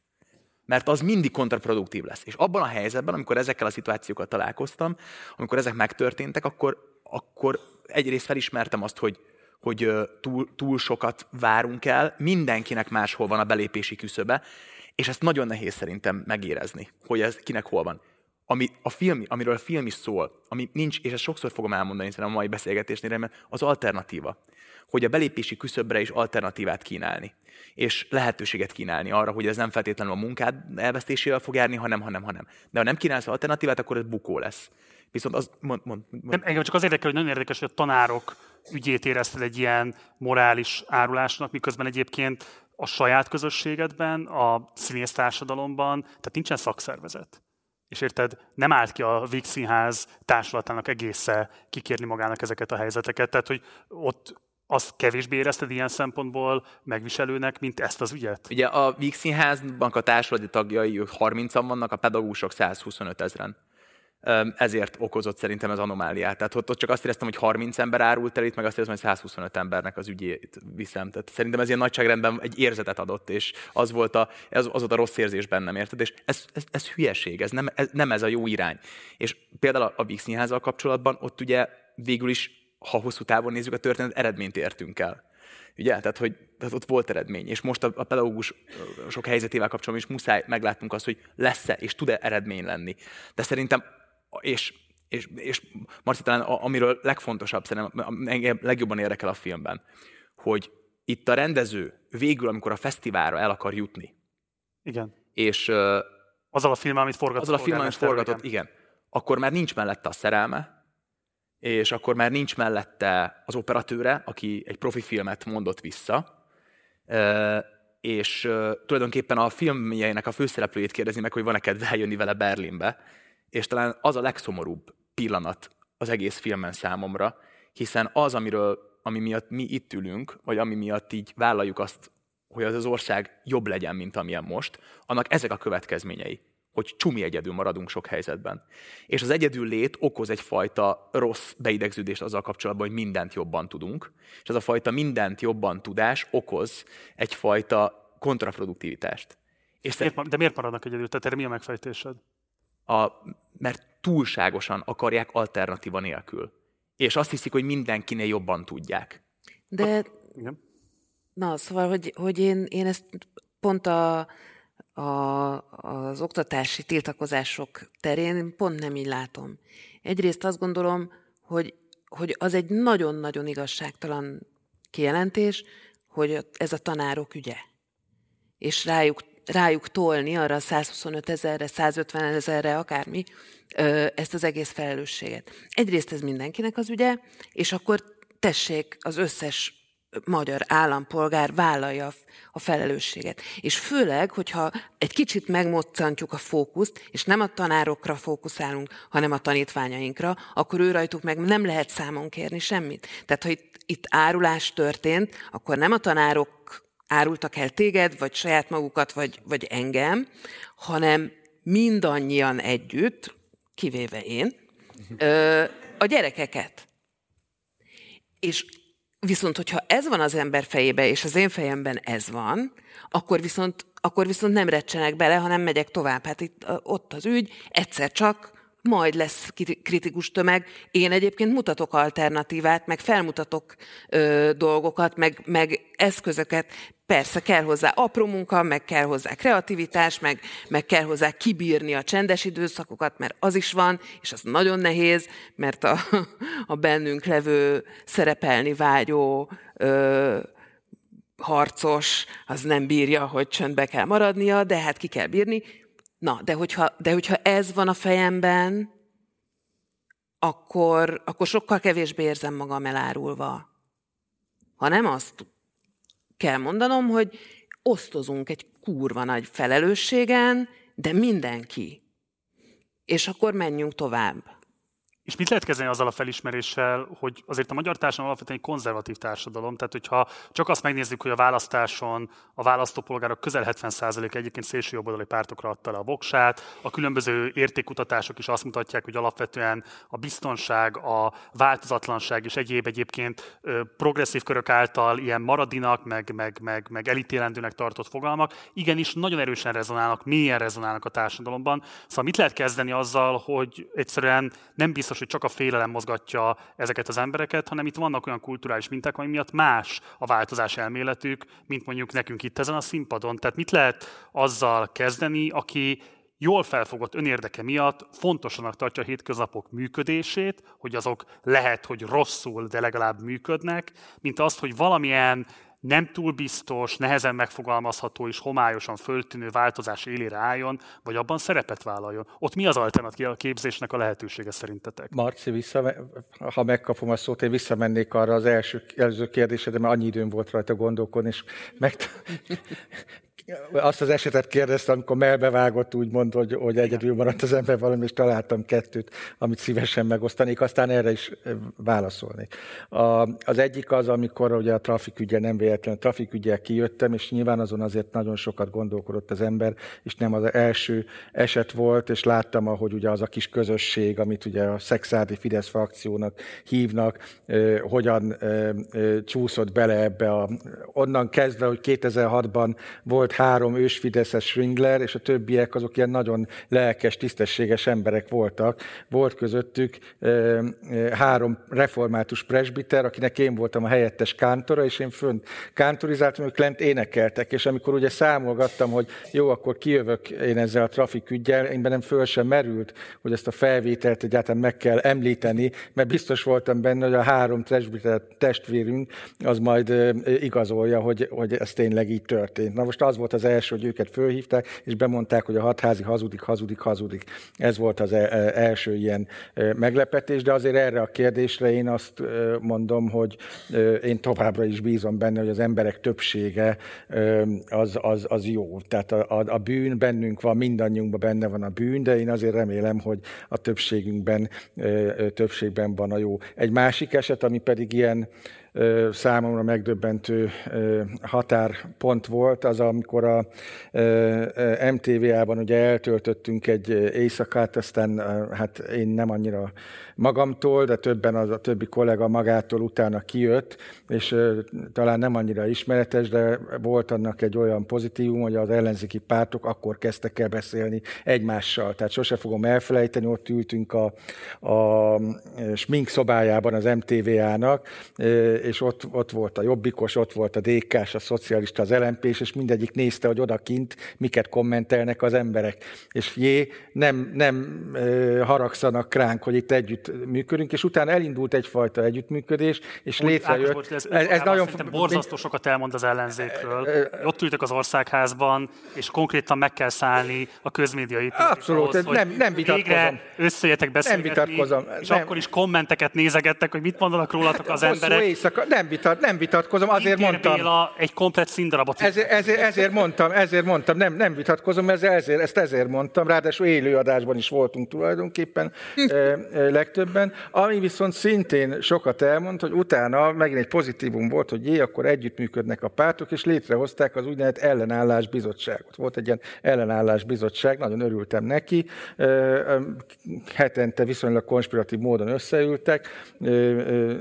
Én is ott részt vehettem, mert jön az ellenállás, és amikor jött aztán utána nem sokára egy következő választás, mit tudom, milyen önkormányzati választás, akkor az egyik nap bejelentették, hogy akkor most az ellenállás bizottságot megszüntetjük, megszűnik az ellenállás. És ez meg is, meg is, meg is szűnt. És nekem onnantól kezdve ez, ez egy igazán nehéz dilemma, mert nyilván, hogyha úgymond a politikai elit nem érti, hogy mi az, hogy ellenállás, akkor hogyan tudom elvárni azt, hogy azok a tömegek, amik szükségesek ahhoz, és elégségesek is ahhoz, hogy kvázi megdőljön a rendszer, ezek valóban ezt csinálják. Volt egy fontos kérdés, ja igen, a konzervatívak a következő kérdés erre nagyon hát, röviden. Hogy, hogy, tényleg csak annyit, hogy, ez, hogy mit, mit tudunk állítani azokról, akiknek más a változás elmélete, és adott esetben tudunk-e más gondolni róla, mint hogy a, a, a, jávák is megalkuvók, tehát létezhet egy olyan keretrendszer, amiben racionális és jól felfogott önérdek miatt nem vesznek részt az egy, Erre azt tudom mondani, hogy egyrészt nem ezek az emberek fogják megdönteni a rendszert, a rendszer megdöntéséhez 200 ezer ember is elég, az a 200 ezer ember, aki látja, hogy mi van, hajlandó is, meg mer is tenni. És a legfontosabb az, hogy felismeri, hogy egyébként meg is tudja csinálni. Lesznek többen, akik nem, nem így szocializálódtak, nem így gondolnak, viszont arra a kérdésedre, hogy mi van ezzel a konzervatív, tám- hogy ez, ez az ország, ez konzervatív, én abban nem hiszek, hogy ebben az országban valamilyen másmilyen emberek laknak, és akkor itt ez megdönthetetlen. Ugyanúgy működik a Orbánék által kiépített hibrid rezsim, ezek egymástól veszik át a törököktől, a fehér oroszoktól, oroszoktól, az oroszoktól, ezek módszereket vesznek el, a náciktól, módszereket tanulnak át. Ez minden országban működik, ahol valamilyen baleset folyamán egy hatalom ezeket a propagandagépezeteket, illetve egyéb állampárti gépezeteket ki tudja működni. Nem hiszem benne, hogy a, a társadalmunk rossz, vagy a magyar fajta rossz lenne. Hát sőt, tovább mennék, hogy az, hogy valaki konzervatív, az nem gondolom, hogy egy valójában értékkonzervatív embernek a NER rendszere az úgy, hogy mondjam, sajátjának vagy családjának érzi. Tehát nekem az lenne a válaszom erre, hogy mit kezdjünk el, hogy ők majd lassabban jönnek. Tehát, hogy a, nem gondolom, hogy bűnözni akarnának, nem gondolom, hogy jó nekik a hitettség, nem gondolom, hogy bárki szereti, hogy zsarolják, vagy nem tudom, fenyegetik, vagy korrumpálódnia kell. Tehát én, én is azt gondolom, hogy Ákos, hogy azért az ember az ember, és én értem azt, hogyha valaki óvatosabban lép, mert egzisztenciálisan nem úgy érzi, hogy nem teheti meg. Én is gondolom, ti is rengetegszer vagyok, hogy de jó neked, hogy te ezt csinálod, de nekem van, nem tudom, gyerekem, akit el kell tartani. És akkor érzem, hogy nekem is van négy. Tehát, hogy nem ezen múlik, hanem de van, aki lassabban jön, vagy kevésbé bátor, vagy kevésbé, de attól még ő ugyanúgy jönne. Tehát ő sem érzi jót magát bűnözők között, ő sem érzi jól magát, hogy alá kell hamisítani a nem tudom mit. Rengeteg olyan fideszes polgármester, ex-polgármesterrel beszéltem, akik elmesélték volt egy YouTube csatornám, javasolnám mindenkinek mondjuk a Rákóczi falvai polgármester történetét részletesen elmesélni, hogy hogy, kura, hogy korumpálódik bele a rendszerbe. Ő egy hithű konzervatív fiatal ember volt, aki akart segíteni a falujában. Aztán egyszer csak beálltak egy képviselő, egyszer csak azt mondják, egy polgármester, majd egyszer csak, hát tudod, a közmunkára nem jött meg a pénzdétapályát, írd alá, és egyszer csak megzsarolták, hogy figyelj, hogyha nem azt csinálod, mi akkor mész a börtönbe, és nem. Tehát, hogy ezek az emberek konzervatívok, lassabban mozdulnának, de nem egy ilyen rendszerben szeretnének élni. Tehát értem, vannak a, a nem tudom, forradalmárok, meg a fiatalok, most már ezt azért mondjuk ki, hogy nehogy tőlünk várjanak itt bármit uh, forradalmat az emberek, hanem... Miért ne? Viccelek, én második sorban szeretnék állni.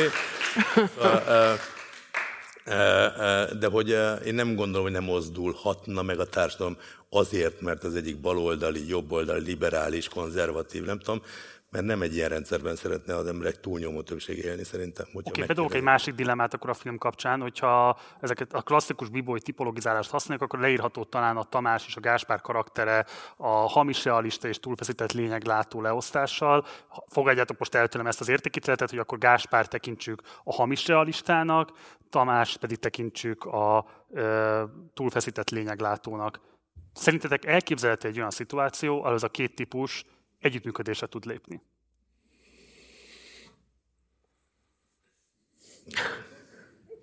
Hát ők nem. Ők nem. Tehát nyilván ez a két ember nem. És nem is lenne jó, hogyha ők együttműködnének. Nem is lenne jó szerinted? Nem is lenne jó. Igen. Hát abból aztán néha az lesz, ami, ami itt lett a, a rendszerváltás után, mert annyira már nem vagyok fiatal, hogy ne láttam volna a rendszerváltást, te nem láttad. Ugye te nem láttad?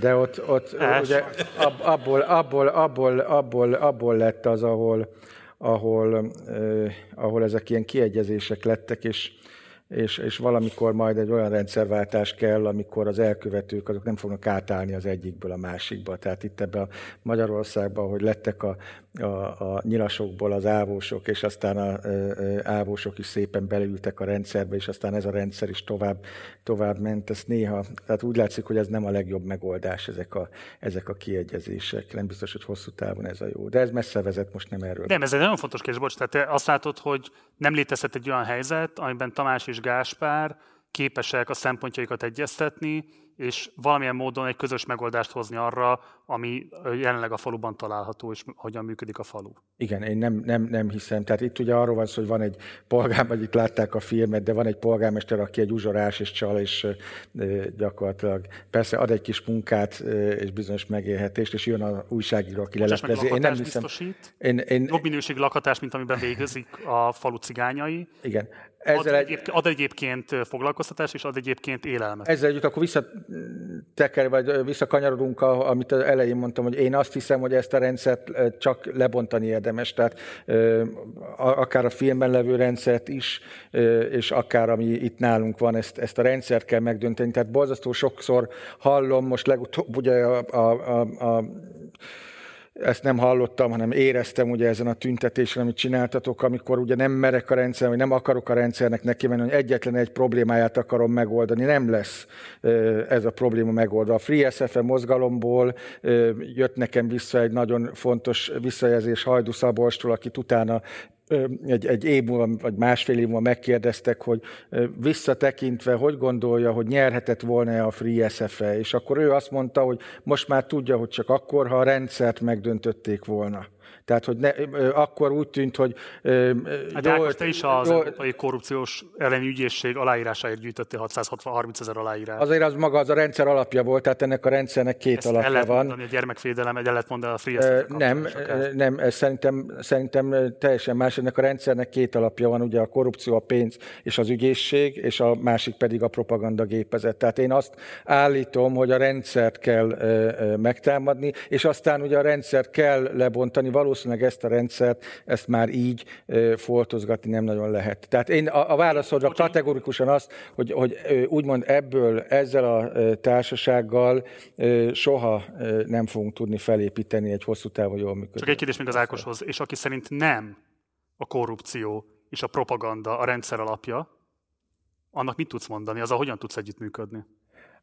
Én, én elfogadok mindent, én megpróbálom meggyőzni nyilvánvalóan erről, illetve azt tudom mondani, hogy az elmúlt időszakban mind nagyon komoly nagyon komoly problémákkal tüntettünk, és mindegyik elbukott, mert egyik sem, egyik sem foglalkozott igazán magával a rendszerrel. És azt tudom állítani, és az, valószínűleg, tehát lehet, hogy igazam van, nem biztos, tehát azt szoktam mindig mondani, hogy bár tévednék. Tehát tényleg bár tévednék.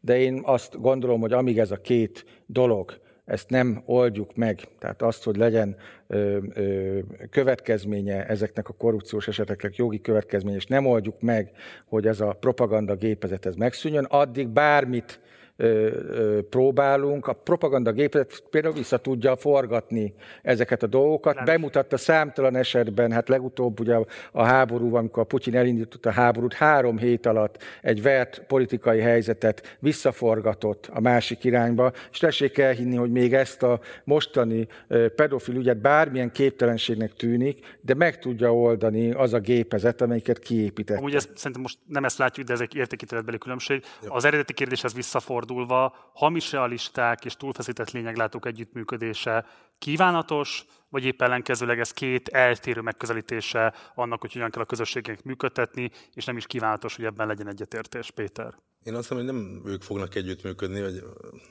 Ródi János szavait idézem, az ezek ugyanazok típusú cucc. Tehát az, aki itt a Gáspár, az valószínűleg egy előző rendszerben a pártitkár volt, pont, hogy az Ákos mondta az előbb. Tehát ezek így tevődnek át, és valószínűleg ez a társadalom kisebb része, aki mindenképp, hogy mondjam, ki fogja használni az éppen aktuális rendszer nyújtotta lehetőségeket, aki opportunista, aki hajlandó bármilyen erkölcsi gátat átlépni és a saját előrejutásáért menni. És bocs, ez a Tamásról is hogy Tamás... hogy konkrétan le akarja fizetni a cigányasszonyt azért, hogy fölvegye azt a beszélgetést. De mégiscsak a közjóért. Tehát, mert, hogy azt de bocs, ez a Gáspáról miért nem mondható el, Azért miközben működtet egy uborka farmot, működtet lakhatási programot olyan formában, hogy a működteti. Nem, nem, nem, de, de Marci, nem mondjuk la, működtetésnek azt, hogy kihasználja és a zsebét tömje. Hát ő úgy működteti azt a lakhatási valamit, hogy 500 ér megveszi, két millió odaadja. Az nem egy működtetés, az a, a rabszolgaságban tartás. De jobb eszköze. lakhatása volt a cigányasszonynak a film elején, mint a film végén?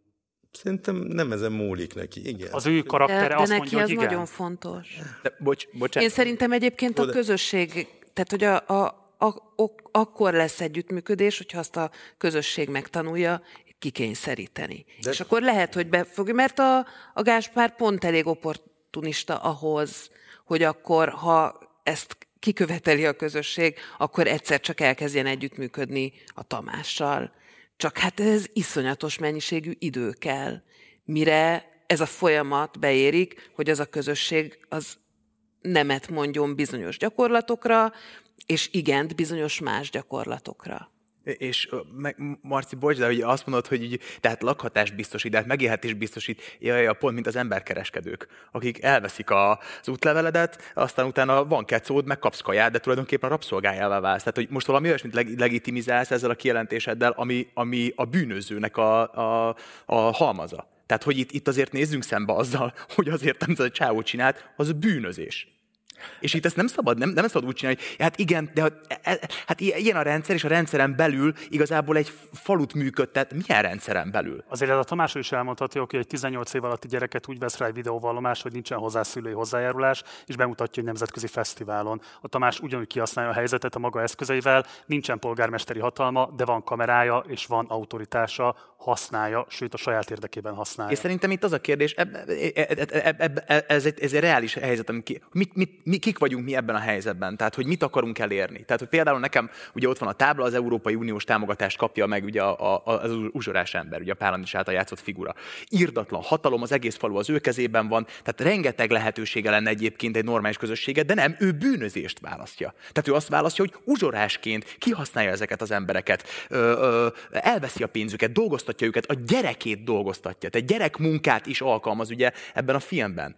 Ehhez képest szembeállítod egy olyan gyerekkel, akinek 0% állami támogatásért egy filmet próbál összehozni, az igazságot kergetni, a, a csaja éppen hagyja el, az operatőr barátja az, az kopik le mellőle, kergeti az igazságot, mint az őrült, és fel. miatt hagyják el amúgy egyébként? Tehát nem azon, hogy az igazságérzete de, válik annyira de, de, de, de, de, hát de nem, nem lehet vele közösséget vállalni? De igen, de nem egészen elképesztő egyébként, hogy ide sodródunk azért, mert az igazságért harcolunk? Az, azzal ellentétben egyébként, akivel harcolunk? Tehát akiről beszélünk, nem összeegy, nem, nem, nem vagyok, én nem, nem vagyok egy lapon említhető szerintem a, a mondjuk a, a Deák Dániellel, mert ők, ő, hát nem. Ő, ő, ugye, milliárdokból csinálnak kontentet. Mi öten voltunk. És Ugye... így, amikor öten vagytok, akkor rengeteg hiba csúszik ebbe a gépezetbe, mikor milliárdokból működsz, és egyébként megmondják neked, hogy mit kell csinálni, akkor sokkal könnyebben dőlsz hátra, és mész be a VIP-be a Sziget Fesztiválon. És szerintem itt ez a rohadt nagy különbség ebben a helyzetben, amikor itt össze, összepróbáljuk hasonlítani ezt a két embert. So, igen, amikor próbálunk valami jót tenni, a jó szándék ugye a pokol a jó szándékkal van kikövezve, akkor pokolkapu. Igen, ez, te, ez teljesen világos.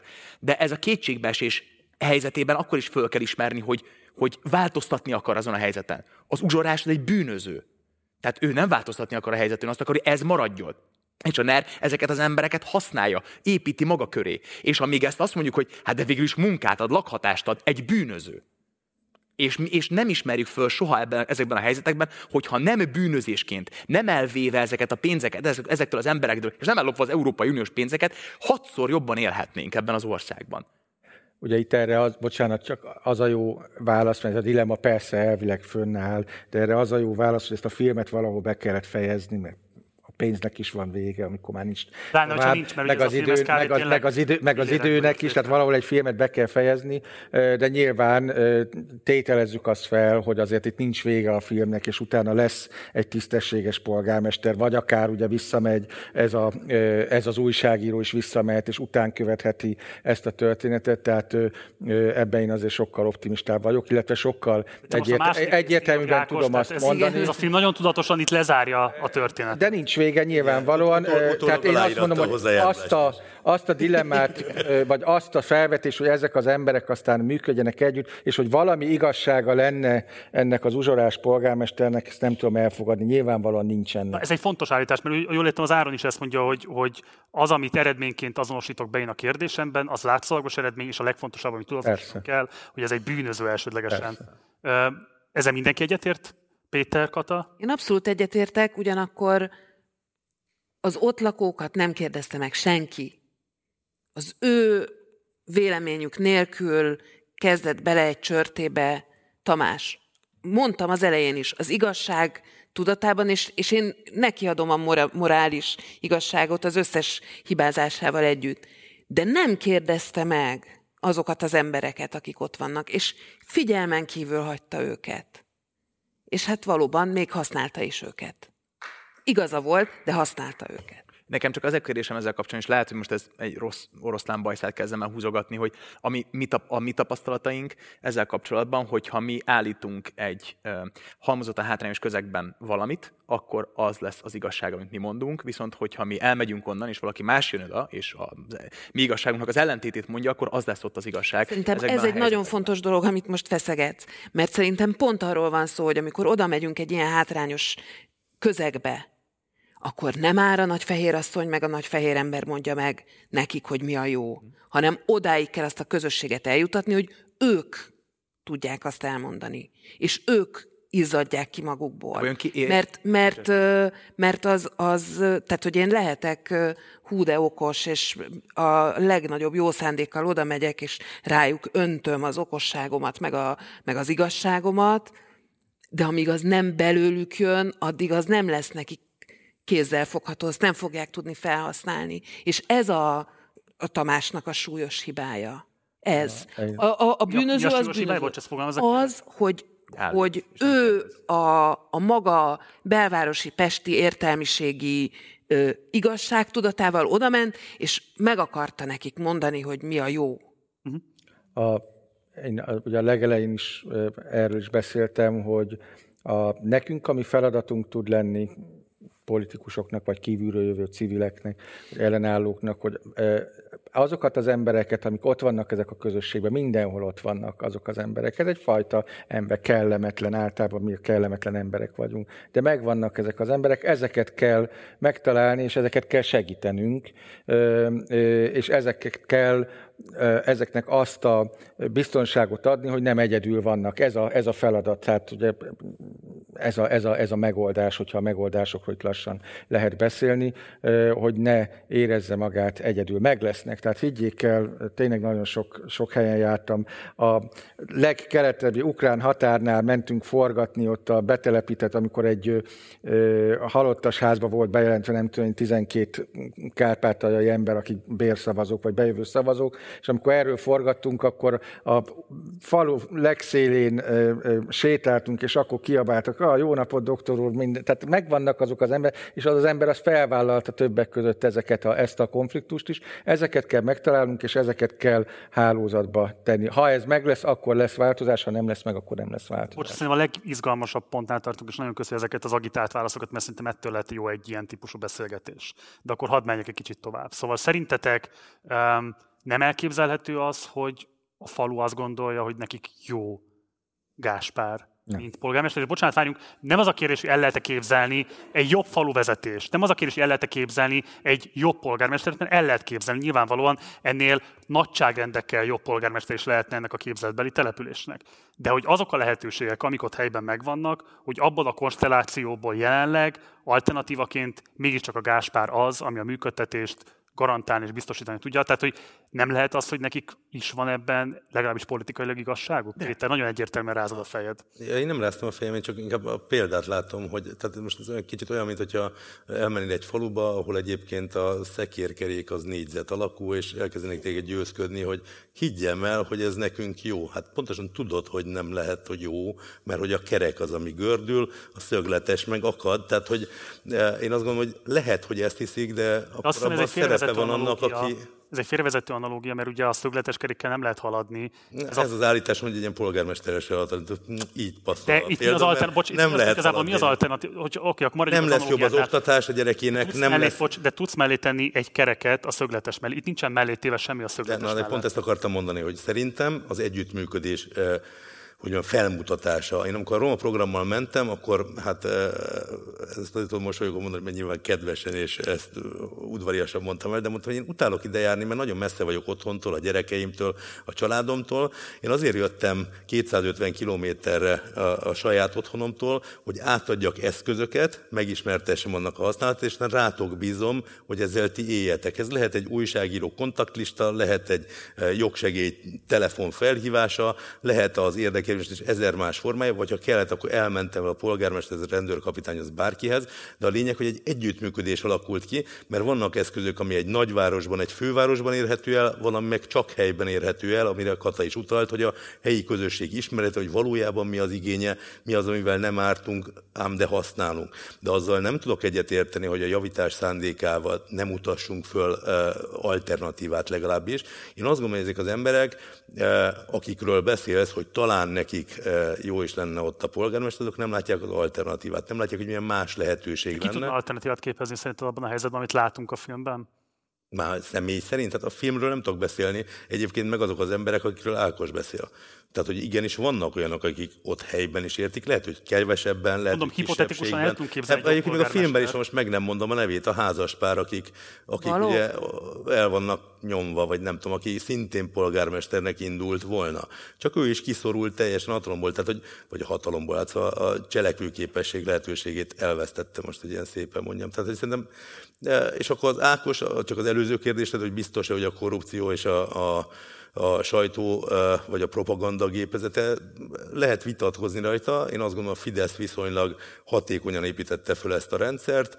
Először Polt Pétert kinevezte a legfőbb ügyész pozíciójába. Az első törvény, amit megváltoztatta a sajtótörvény volt. Ez csak annyi, félek, hogy Ákosnak van igaza, és ez a két alappillére annak, ami ma van, és minden ebből következik, ami nem azt jelenti, hogy azzal ne kéne foglalkozni, csak hogyha elhisztjük, hogy ezt a rendszer tudatosan, szisztematikusan építették, és lépésről lépésre forralták velünk együtt ezt a vizet, akkor bizony az ezzel a kettővel kezdődött, tehát valószínűleg, hogyha ezt a két lábát kirúgjuk, akkor onnantól egy nagyon nagy érvágás lesz az, amit elkövetünk, és emellett persze minden más is fontos, csak következik ebből.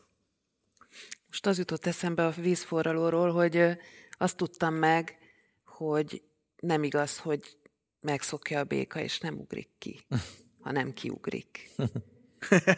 Meg, ez, ez egy biztató, igen, ez biztató gondolat. Jó. Ezt akarom mondani magunknak is, hogy forralnak, forralnak minket, meg együtt, meg olyan, mint... Hazamegyek, kipróbálom. De azért, de azért, szóval, hogy csak hát sokáig bírjuk szerintem, és ez van a, ott a faluban is. És azok az emberek, akik a legnagyobb kitettségben élnek, meg a legnehezebb körülmények között, ö, azoknak tényleg már energiájuk nem marad arra, hogy elkezdjenek kiugrálni a, a fazékból. De egyébként meg, meg igenis el lehet juttatni egy közösséget azokkal, akik ott vannak, azok, akik, akiknek mégis egy kicsit jobb, azért ez a házaspár, ez az alternatív, vagy másik polgármester jelölt, ö, nem is tudom, Balognak hívták, vagy... Kérdezd meg. Uh-huh. Telefonos segítség. Uh-huh. Igen, sikerült. Szóval, hogy, hogy ö, lehet, hogy ő, ő vele elkezdve ö, ö, közösséget építeni, együttműködni, hogy akkor azért föl lehetne mutatni egy alternatívát. De hogyha valaki csak két hétre vagy három hónapra megy oda, akkor sose lesz ideje erre.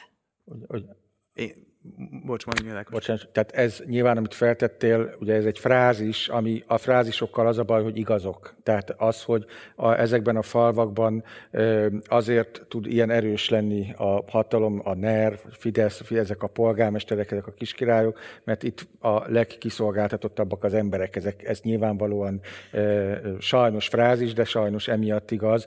Ugye ma mutattam egy polgármestert, aki ugye azt mondja, hogy bazd meg, hol lakjak, beköltözött a a, felújította EU-s pénzből a, a orvosi lakást, és utána beköltözött Tudom, hogy ja, mert orvos nincs, hát valakinek kell e, ott lakni. De amikor én beszéltem azokkal, akik nekem elmondták e, ezt az ügyet, és nagyon e, értelmes és elhivatott emberek, akkor azért azt is elmondták, hogy azért a faluban nagyon sok idős ember, főleg azok maradtak ott, maga tehetetlen idős emberek, és azok úgymond szeretik a polgármestert, mert az kiváltja nekik a gyógyszert, meg nem tudom én, elvisz nekik nekik néha elvisz adományba ennivalót. Tehát nyilván ez egy, emiatt nehéz ez a történet. De továbbra is azt mondom, hogy mindenütt ott vannak, ott vannak úgymond azok a kisebb hősök, és hogyha azokat hálózatba tudjuk tenni, akkor ez működni fog, és ők el fogják végezni a munkát valóban oda menni, és majd, hogy majd mi megoldjuk, az, az úgy nem megy. Akkor kérdezni, de először Áron, te akartam mondani valamit. Első körben ugye azt mondtad, hogy mi van, hogyha ezeknek a településnek jó. Ugye induljunk ki ebből, és szerintem ez az alapvetés. Szerintem igen, jó mert nincs jobb, tehát nincs alternatíva. Tehát szerintem ez az, ami a, a, neked igazad van ebben, tehát ugye mint frázis valóban igaz, igen, valóban, tehát jó, hiszen nincs, nincs jobb, tehát azt tudják, hogy ennél mi lehet a rosszabb. De mondjuk az, hogy a gyerekem a, ö, ott az uborkák között császkál, ahelyett, hogy egyébként játszhatna a többiekkel a közösségi házban, és arra egyébként milyen alternatívák vannak, ez itt a nagy kérdés, hogy mondjuk feltenni a kérdést ilyenkor, szeretnéd esetleg, hogy a gyermeked mondjuk ott játszon, ahelyett, hogy te uborkát szedjél. És ezekben ö, csatlakozva Ákosra, de egy picit kiegészítve ezt a történet, hogy szerintem itt azért Magyarországon nagyon komoly civil szervezetek dolgoznak azon, hogy hogyan is miképpen lehet egyébként alternatívát biztosítani, akár mondjuk a bagázs, vagy az igazgyöngy alapítványon, nagyon sok olyan szervezet, akik hihetetlen küzdelmet tesznek bele abba, hogy ma Magyarországon a, a mély élő embereknek lehetőséget adjanak arra, hogy, hogy ne egyik napról a másikra éljenek. De kormányzati szinten, rendszer szinten nincs erre nyitottság, hogy ezt a fajta ügyet vizsgáljuk. Nincs arra fajta nyitottság, hogy itt alternatívát kínáljunk azzal szemben, hogy uzsora. És szerintem ez itt a legnagyobb probléma. Ez az, amivel, amivel ha nem nézünk szembe, hogy, hogy, ne, hogy nem integráljuk a civil szervezetek tudását, szakértelmét ezekbe az ügyekbe, hogy nincs egy valódi összehívás és kerekasztal a parlamentben, hanem egy ilyen fel, felülről való kommunikáció, sőt, vegzálás van a civil szervezetek felé, azért nonsens, ezért bukó is a Fidesznek a rendszere, mert erre, erre egyébként nincs nyitottság. És ha, hogyha őket sikerülne oda integrálni képletekkel, ügyekkel, amelyeket, amelyeket már rég képviselnek, akkor ott lenne, hogy a jobb, és nem csak a, az ájú.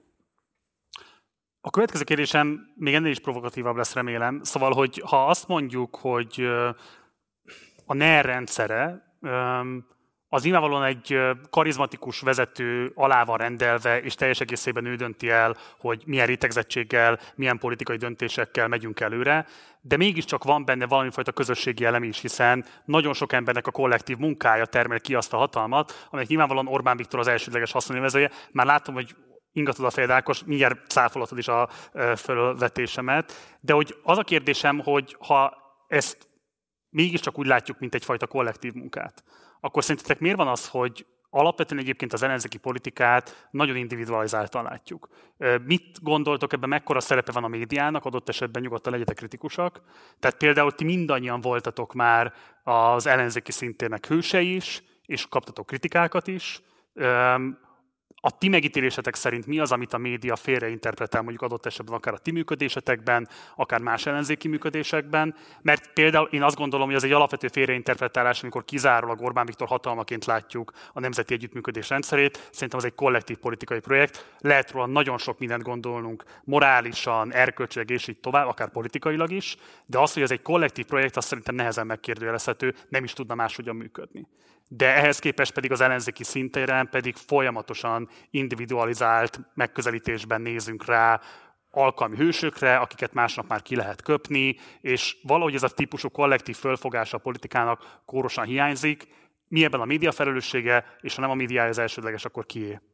Kétféleképpen te beszéltél itt most a, a Orbán rendszer, azért ingattam az elején a fejemet, tehát ez nem egy közösségi munka, nem a közösségi munka tartja össze ezt a rendszert, ezt a pénzt tartja össze, tehát én ugye voltam bent ebben a rendszerben, a hősi úgymond időkben, vagy ősi időkben ott valóban volt egy ilyen közösségi munka, ami aztán, ami aztán nagyon gyorsan megszűnt, ezt a pénzt tartja össze, de persze abban igazad van, hogy ez nem egy egyszemélyes projekt, projekt, én nem is szeretek Orbánozni.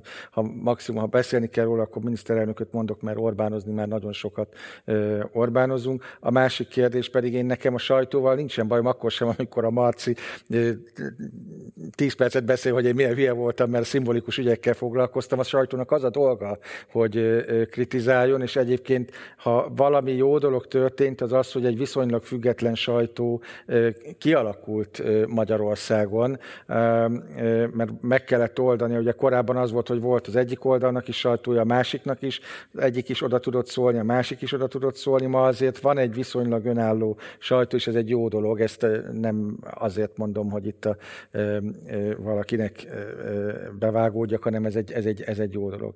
De ö, a, a, a másik kérdésedre pedig, pedig azt kell mondanom, hogy ezt a rendszert, ezt a pénzt tartja össze, ez ilyen egyszerű, és ezeknek a polgármestereknek is a tevékenységét a pénz tartja össze, és az polgármesterek hatalmát ezt az Európai Uniós szabadon ellopható pénzek tartják össze, és ha valamit akarunk csinálni és elérhetünk, az az, és ezt nagyon vállalom, hogy ezeknek a pénzeknek nem szabad addig jönni, amíg szabadon ellopható, mert amíg ez a szabadon ellopható pénzekből ki tudja fizetni ezeket a polgármesterek, ezeket a miniszterelnök, meg ez a rendszer, addig ez a rendszer nem nagyon fog megdőlni. Kata? Én azért azt gondolom, hogy nem csak a pénz tartja össze a, ezt a rezsimet, hanem ö, vannak olyan kis pribékek, akik kiszolgálják ezt, és beállnak, és nem is biztos, hogy annyira meg vannak fizetve.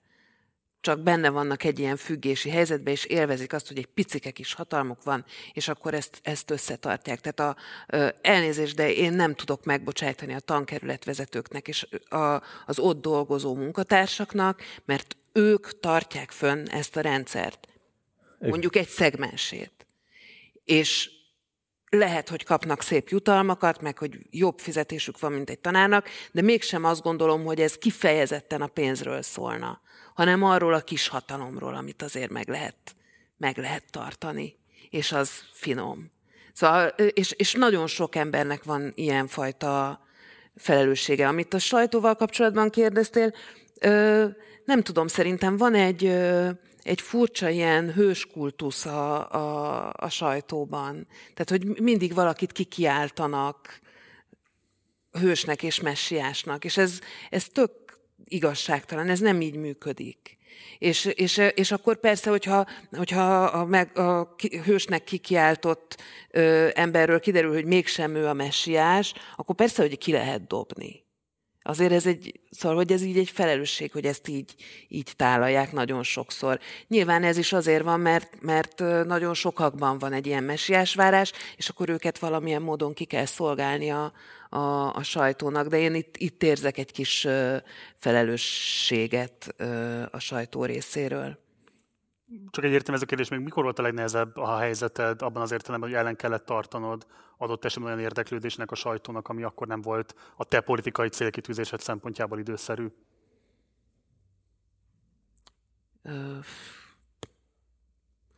Nem tudom, sok, sok olyan pillanat volt, amikor, amikor úgy éreztem, hogy, hogy valami nem klappol, vagy szóval, hogy valami surlódik a, a sajtótálalás, vagy a sajtó megjelenések és a, a között, amit, amit az ember csinál. De ez, ez sokféle volt, tehát olyan is volt, hogy egész egyszerűen a, a mozgalom indulásának a, az elején ö, nem vettek figyelembe, mert én voltam a nő a két férfi mellett. Mm. Frankon. Tehát a sajtó tájékoztatón, a szabad kérdéseknél nagyon sok újságíró volt, 25 oda ment a Pilchez, 25 a puklihoz, én meg ott álltam, mint egy szép virág. Mm. Ez, ez sokat, sokat változott, de hogy, de hogy, szóval, hogy ilyenfajta furcsa megélések voltak. Mm, de közben meg, közben meg a, azzal meg egyetértek, hogy, hogy azért kialakult egy olyan hát nem túl sok emberhez eljutó, de sajtóközeg, ami azért terepet ad nekünk. És ez nagyon-nagyon fontos. Tehát, hogy én közben meg mondom, ö, látok ebben hibákat, de, de ha ez se lenne, akkor, ö, akkor mi? Akkor, akkor az összes csatornánk csak a különféle algoritmusok szerint jól kitalált Facebook lenne, és hát azt is látjuk, hogy az hogy működik, és hogy mennyire, mennyire igazságtalan. Áron? A, két dolgot hoznék fel egyébként. Az első az, hogy például mi nagyon sok tüntetést szerveztünk, amit a mozgalom működik, és például nagyon sokszor a tüntetéseken konkrétan én ajánlottam könyvet és film példát. Uh-huh. A soha nem lett leírva ezen könyv és film példák például.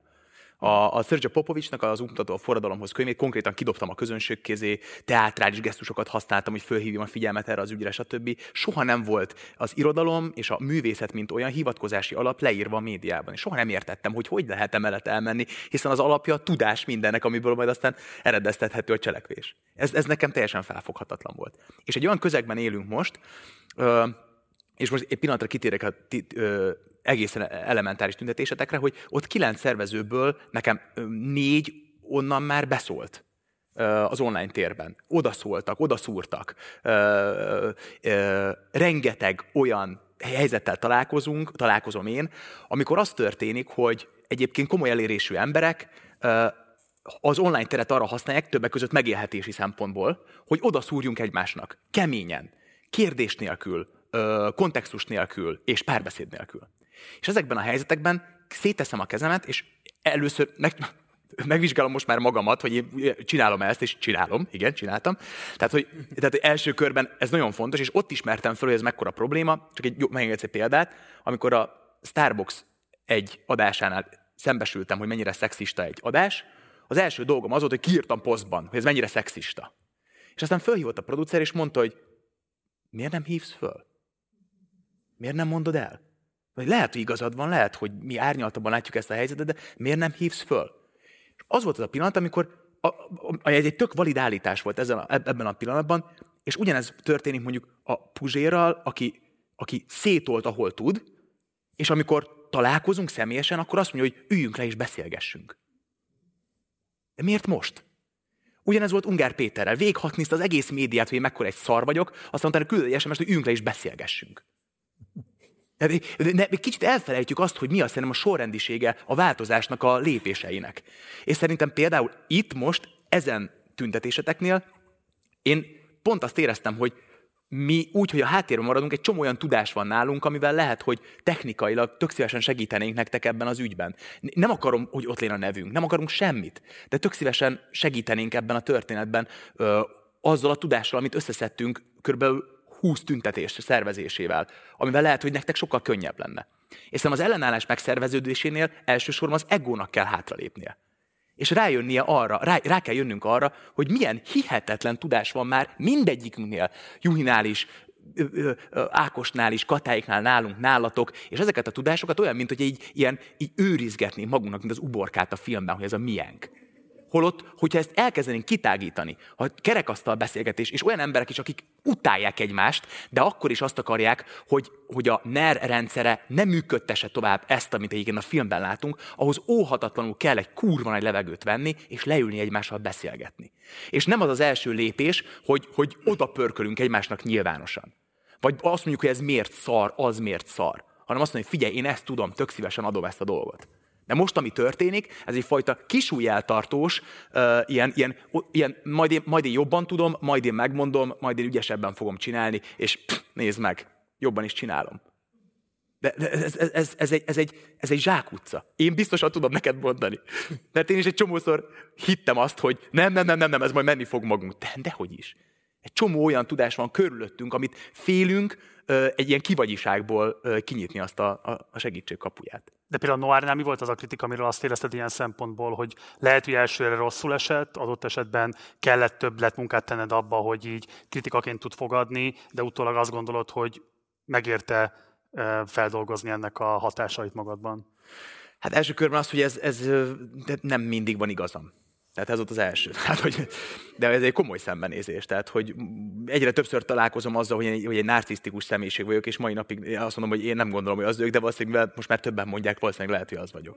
De hogy, de hogy ennek, ennek, a, ennek, a, ennek a megütközése, vagy ennek a, ennek a zavara azért, azért okoz, okoz sok helyzetben, akár a munkatársaim kör, körül is az, hogy miért kell neked mindent mindig jobban tudni. Hiszen van, van alternatíva nálunk is, és néha van többletudás a munkatársainál. És bocs, azt hogy választott külön, hogy ami kritika a politikai nézetednek szól? Tehát mondjuk arról szól, hogy figyelj, valaki nem ért veled egyet. Igen nem azt gondolja például, hogy így kell megreformálni az oktatást, nem azt gondolja, hogy így kell mondjuk egy rep klipet összeállítani, tehát hogy az egy politikai vagy szakmai típusú kritika, Igen. és ami pedig kifejezetten a személyiségednek szól, és arról szól csak, hogy figyelj Áron, lehet, hogy még egyet is értünk, lehet, hogy még jókat is képviselsz, de egész egyszerűen nem bírom el a pofádat. Tehát, hogy ezt hogyan lehet külön választani, hogyan lehet egyáltalán meglátni azt, hogy mi az, ami politikainak van számva, és mi az, ami pedig csak arról szól, hogy emberileg nem tudtok összesmakkolni. Ja, szerintem ez a két dolog mind a kettőből lehet tanulni, és engem most igazából a kérdések és a tanulás érdekel.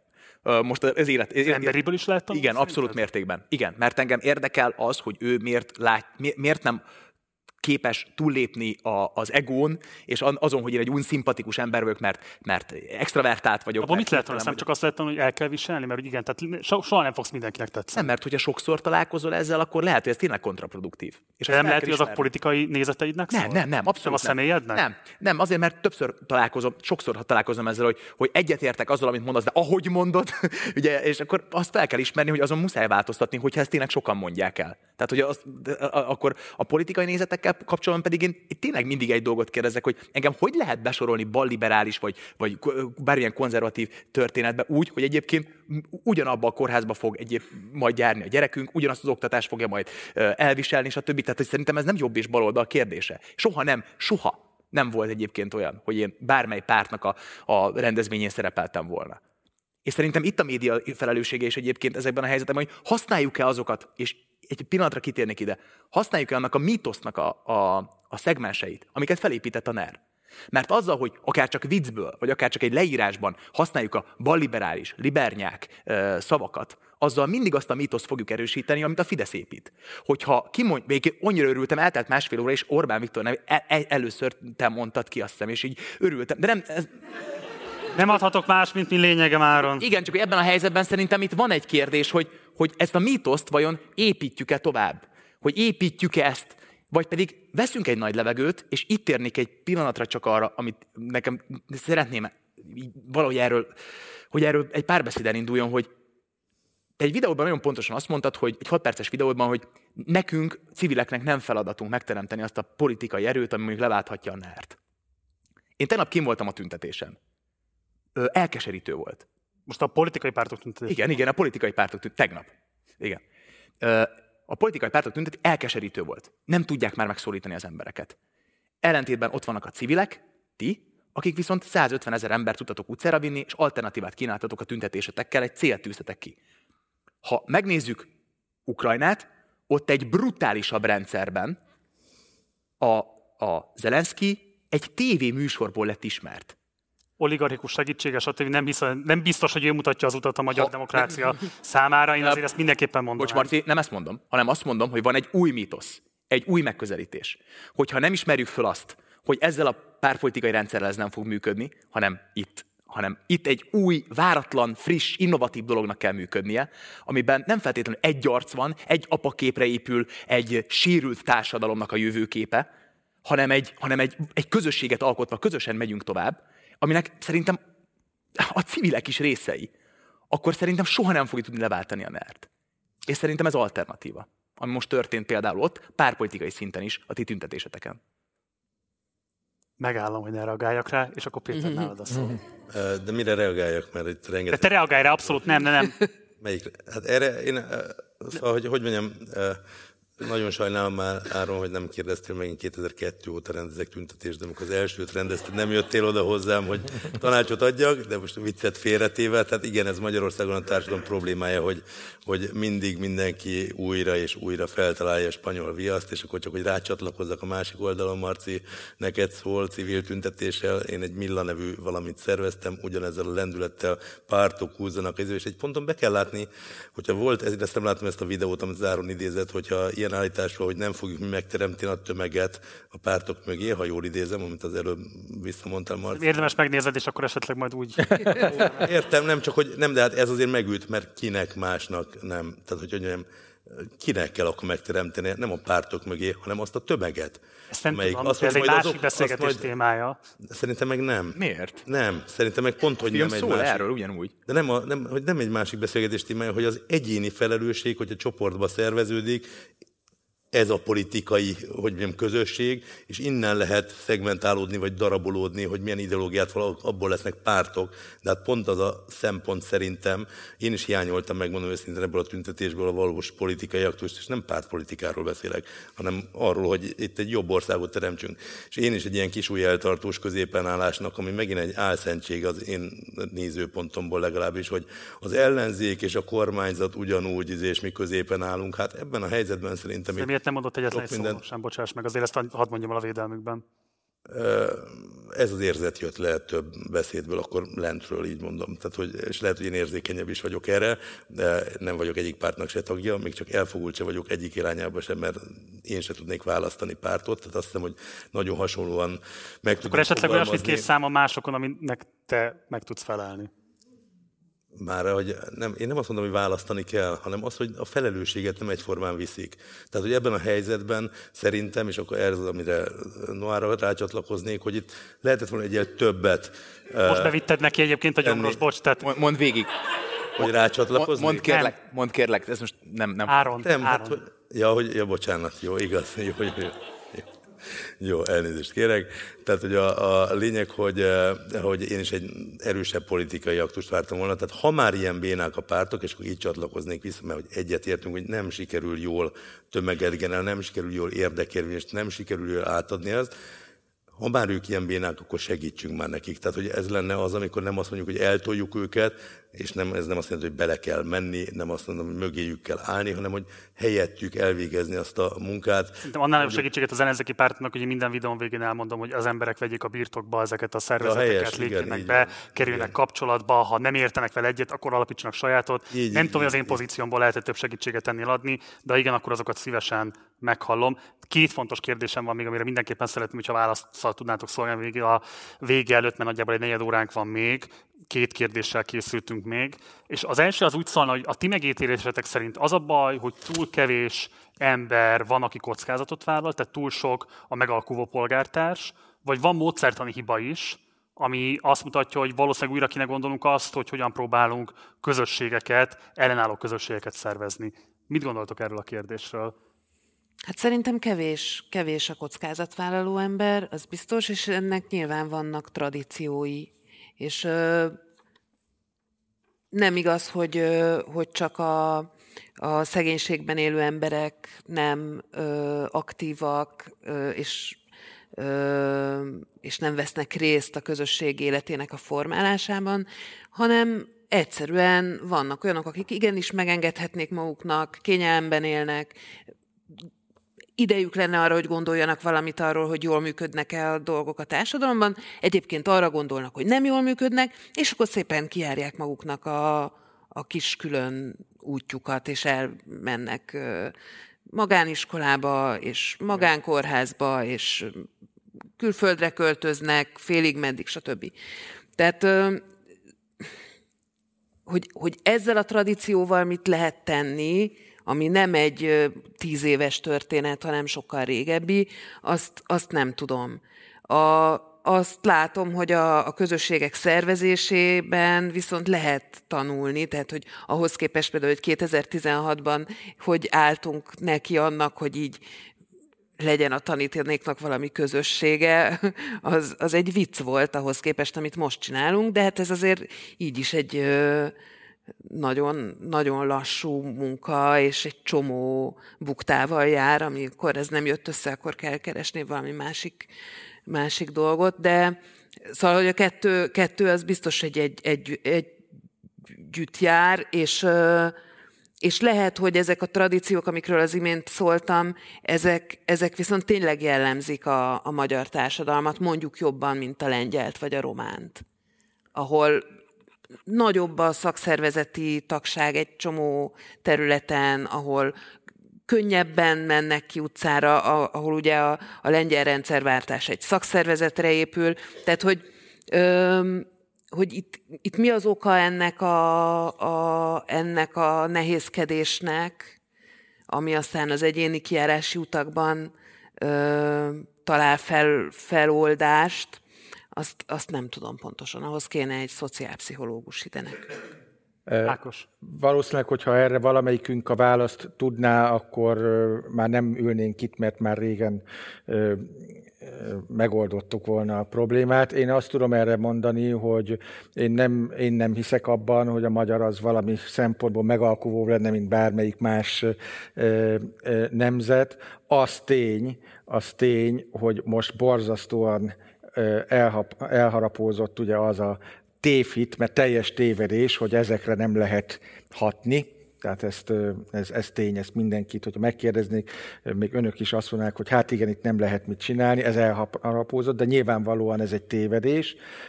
Viszont azt tudom a kérdésre mondani, hogy ha valaki politizál, és ez nem kell politikus, a civilis politikus, aki politizál, annak gyakorlatilag ezzel a kérdéssel kellene, kell, kell kelnie és feküdni, tehát az, hogy tudok-e még valamit máshogy csinálni, hogy megváltoztassam ezt a téfitet az emberekben, megváltoztassam azt a téfitet, hogy erre a hatalomra nem lehet nyomást gyakorolni. Tehát az a válaszom, hogy valószínűleg valamit nem jól csinálunk, de megint visszatérve, sajnos a, a Navalnyi, aki nálunk sokkal-sokkal többet tett az országáért, mint mi tettünk összesen ezért az országért, őnek is sem sikerült. Tehát ezen gondolkodni kell. Áron. Olyannyira csatlakozni Kerem Tákos mondott, hogy a, és a filmes példával zárnám én akkor ezt a gondolatot, hogy a Navalnynek a dokumentumfilmje, ami több mint 200 millióan láttak a Youtube-on, az orosz társadalom 13%-a tartotta hitelt érdemlőnek. Ez azt jelenti, hogy az orosz társadalom egyáltalán nem nyitott már az igazságra.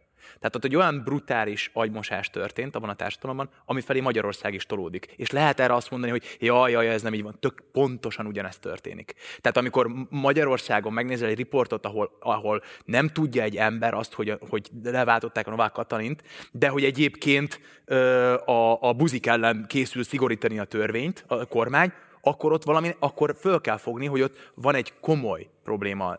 És, Ákos, és igen, ha csak annyit, hogy ugye ez megint nem az, hogy orosz vagy magyar, és ez hülye, ez az, hogy felépítette egy gépezetet, egy propaganda gépezetet, felépítette a rendszer alapját, és ez, ez a cél, hogy ezt kell megváltoztatni, csak az a nehéz, hogy hogyan tudjuk arra rávenni és felébreszteni az embereket, hogy igen, meg lehet változtatni. Mindig azt kapom vissza, hogy és akkor ezt hogy lehet elérni? Jó, hogy azt mondom, hogy döntsük meg a propaganda gépezetet, erre meg azt szoktam mondani, és mit csináltunk eddig érte. Tehát gyakorlatilag semmi. Én annyiban hadd vitatkozzak veled, Áron, hogy egyébként azt a videót alapvetően egy nagyon presztízes szerkesztőség által egyébként különösen sokra tartott szakmai munkatársai készítették el, tehát nagyon fontos újságírók, de ez együtt azt gondolom, az ilyen Vox Populikból bármit levonni a társadalom állapotára vonatkozóan teljesen félrevezető, bármely csoportban ki lehet hozni egy adott véleménynek a támogatását, és adott esetben annak az elutasítását is, a kérdezés technikától kezdve, a vágáson stb. Tehát, hogy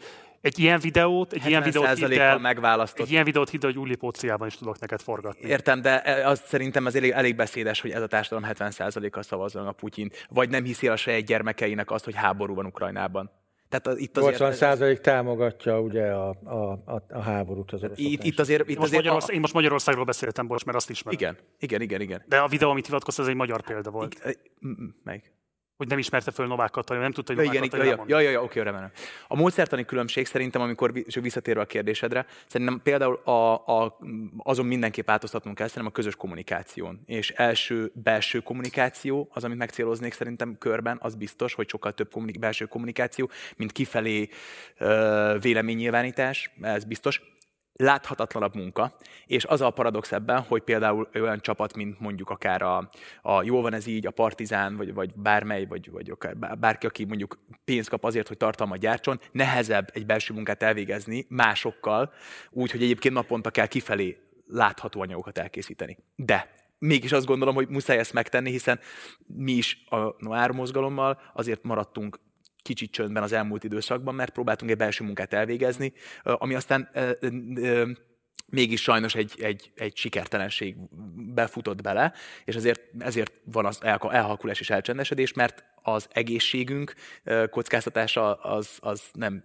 az semmi nem írja felül az országnak a sorsa, ez nem írja felül. De mégis azt gondolom, hogy ettől függetlenül a belső tudás, megosztás, az hihetetlenül fontos lenne. Tehát ez módszertani különbség egyértelműen. Szerintem, amit, amit meg kell teremteni. A másik pedig az, hogy szerintem kell egy nagy levegőt venni, és mondjuk 5 évvel ezelőtt, 6 évvel ezelőtt én is azt mondtam, hogy úristen, nem, nem, dehogy is, dehogy is, de hogy, de hogy a, a szavaz, akire az alternatíva, akire lehet szavazni, azt át kell gondolni, hogy az net civilek közül emelkedjenek ki Hm. És szerintem ez most kézzelfogható, és látható, hogy milyen ereje van ennek a történetnek.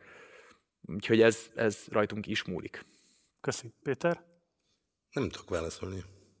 Tehát arra, hogy ha jól értem, megalkuvóban magyar, mint más, én nincs válaszom. Én azt látom, hogy találkozom rendkívül sok bátor, eh, elfű, eh, szolidáris emberrel, és találkozom egy csomó megalkuvó, eh, nem tudom, éppen a hatalomhoz simulékony emberrel.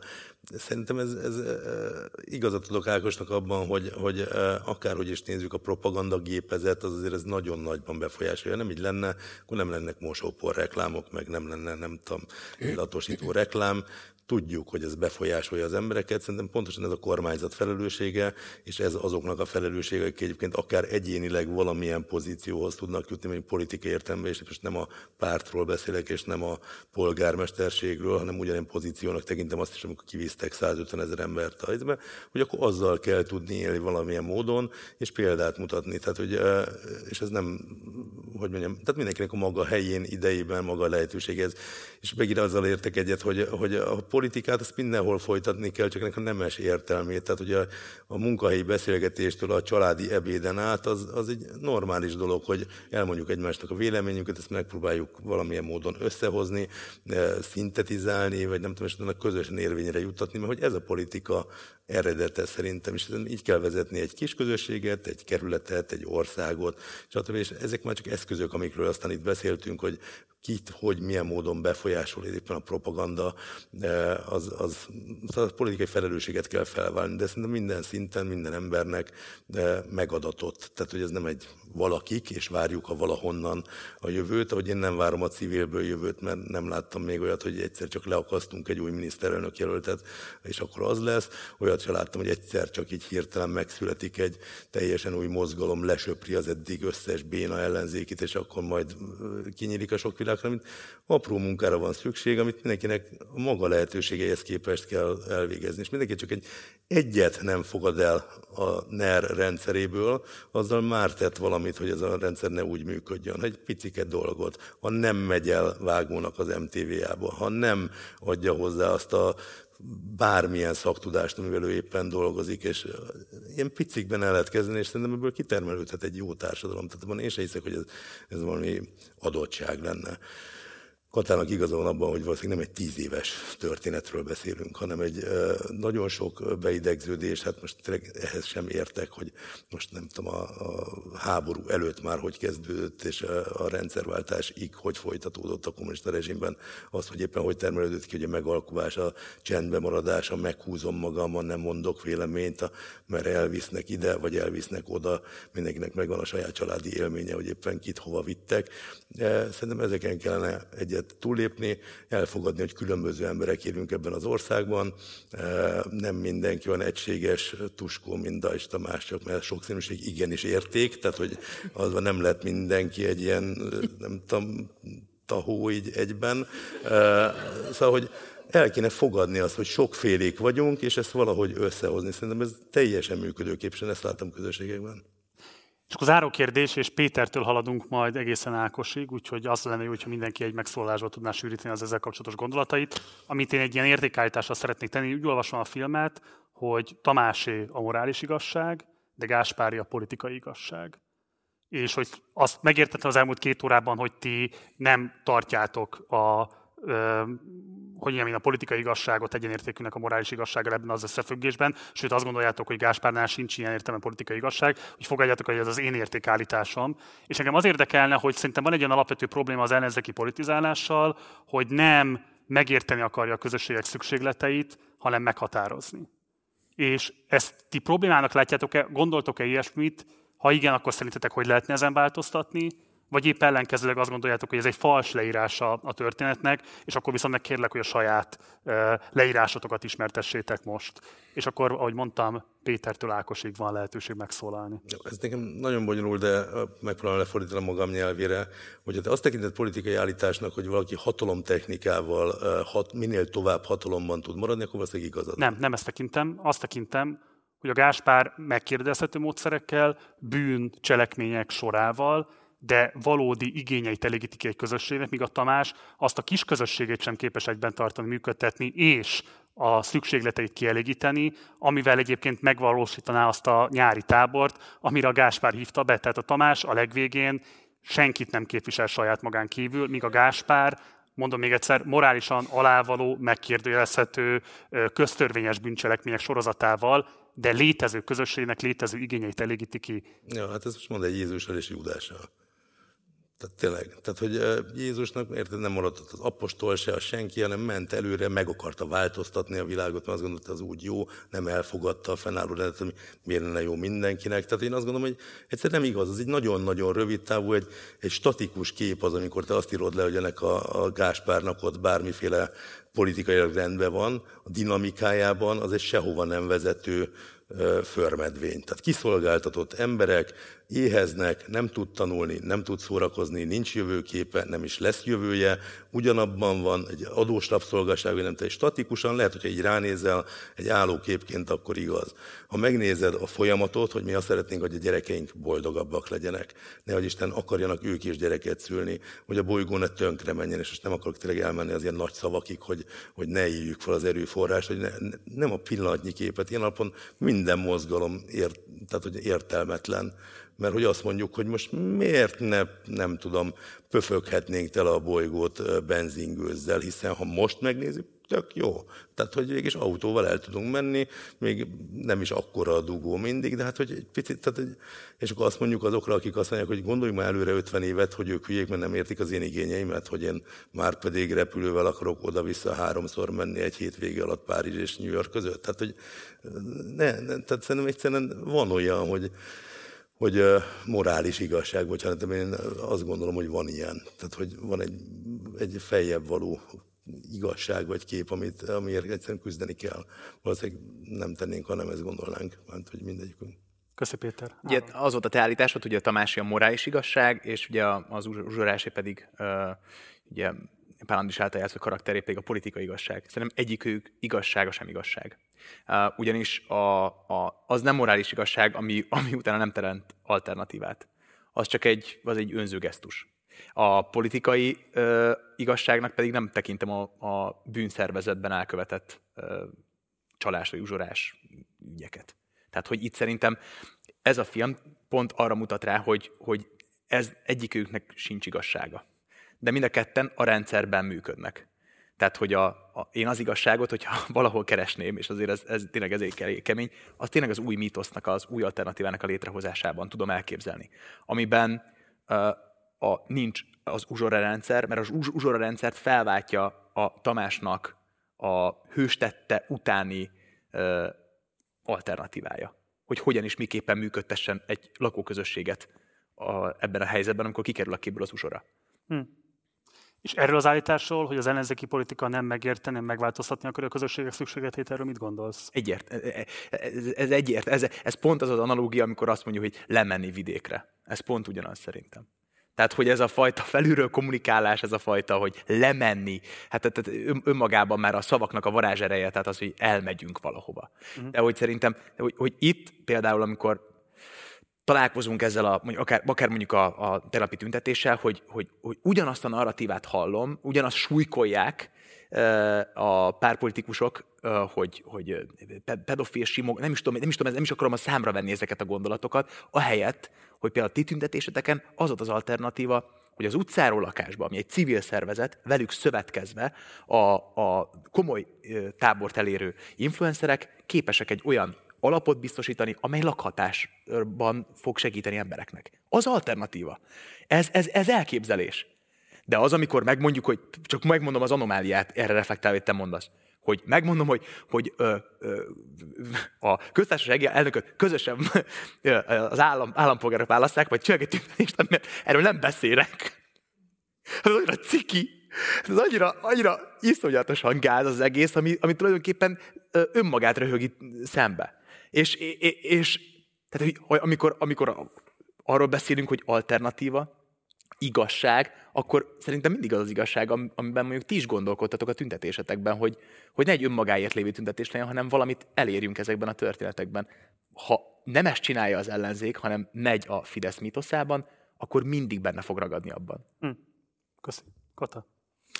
Ö, én a, a Tamásnak a morális igazságát nem vitatom, tudása nem volt, és ezért elbukott és ráadásul magával rántott egy csomó embert. Tehát a, felelőssége az van, én neki azért megadom ezt a morális igazságot, de hát úgy, szóval nagyon óvatosan kell az igazságainkkal is bánni, mert súlyos sebeket tudunk ejteni velük.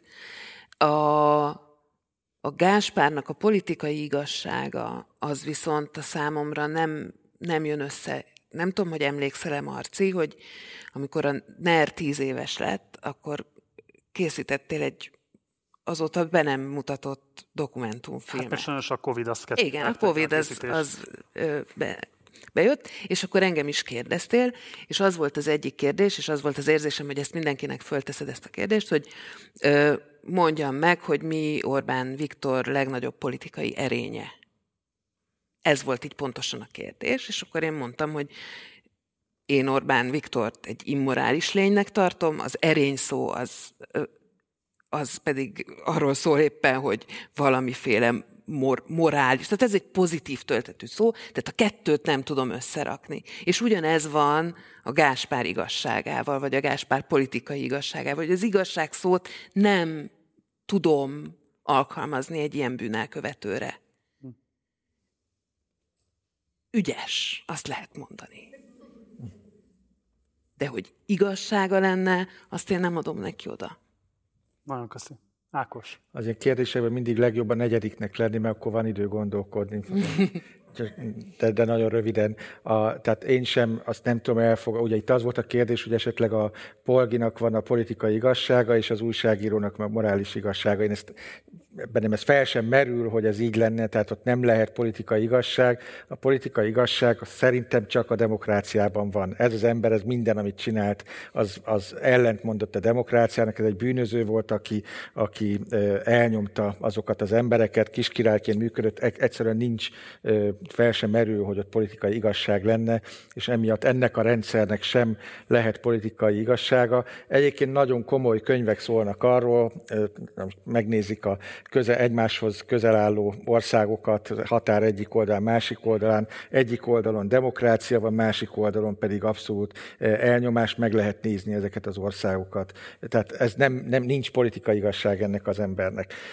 Azt megengedjék már meg magamnak, hogy ne, ne csak politikusként, hanem tényleg így gondoljam, hogy, hogy maga a morális igazságnak, meg a politikai igazságnak úgy nagyjából úgy igyekezni kéne ezt úgy összehozni. Tehát erre ez a válasz. Itt ebben a filmben a polgármester ezt nem nem nagyon igyekezett összehozni. Ami még felvetés volt, hogy az újságírónak a felelőssége, hogy ő tönkretette a kis közösségét, ez nyilván azért ez egy három nap alatt, vagy nem tudom hány nap alatt történt.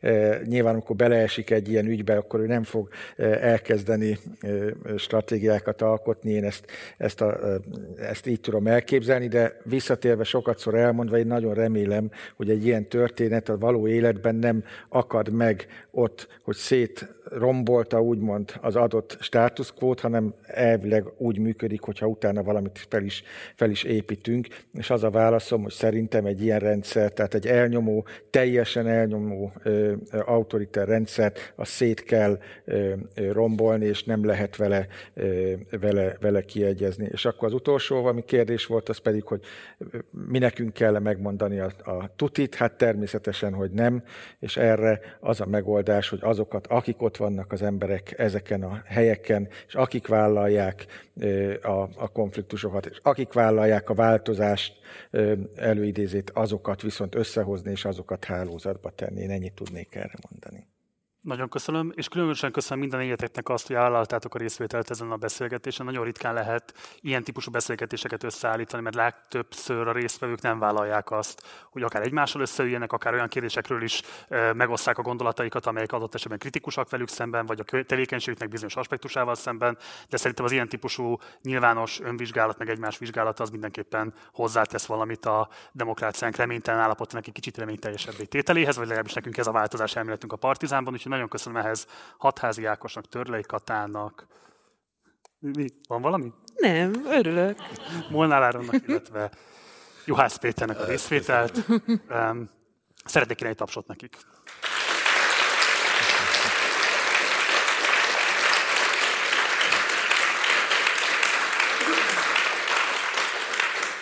Nagyon köszönöm a közönségnek, aki elfáradt ide az ötvös tízbe, és nektek is köszönöm, akik online követetek bennünket, akár videóban, akár hangban. Mindenképpen iratkozatok fel a csatornára, ezt már az Áron elmondta a legelején, de véletlenül se a Patreonra menjetek át, hanem a leírásban megtaláljátok a támogatási lehetőségeket, hogyha a lehetőségetek már, akkor kérlek, azon keresztül szálljatok be a finanszírozásunkba, és előre is köszönjük.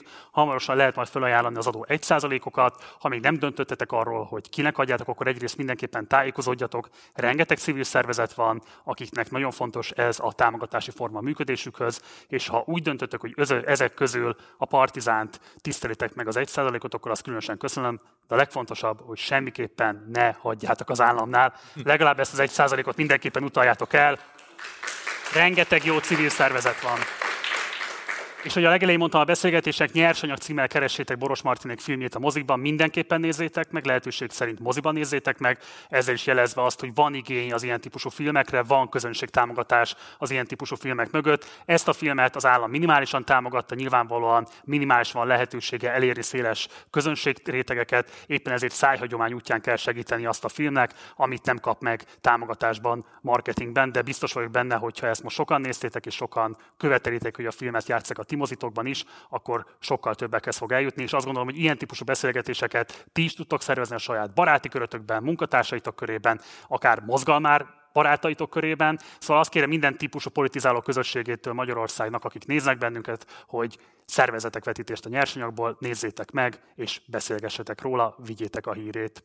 Munkatársaim nevében köszönöm szépen megtisztelő figyelmeteket.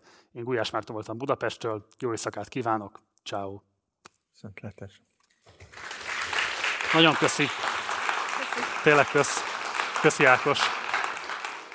Köszi Péter.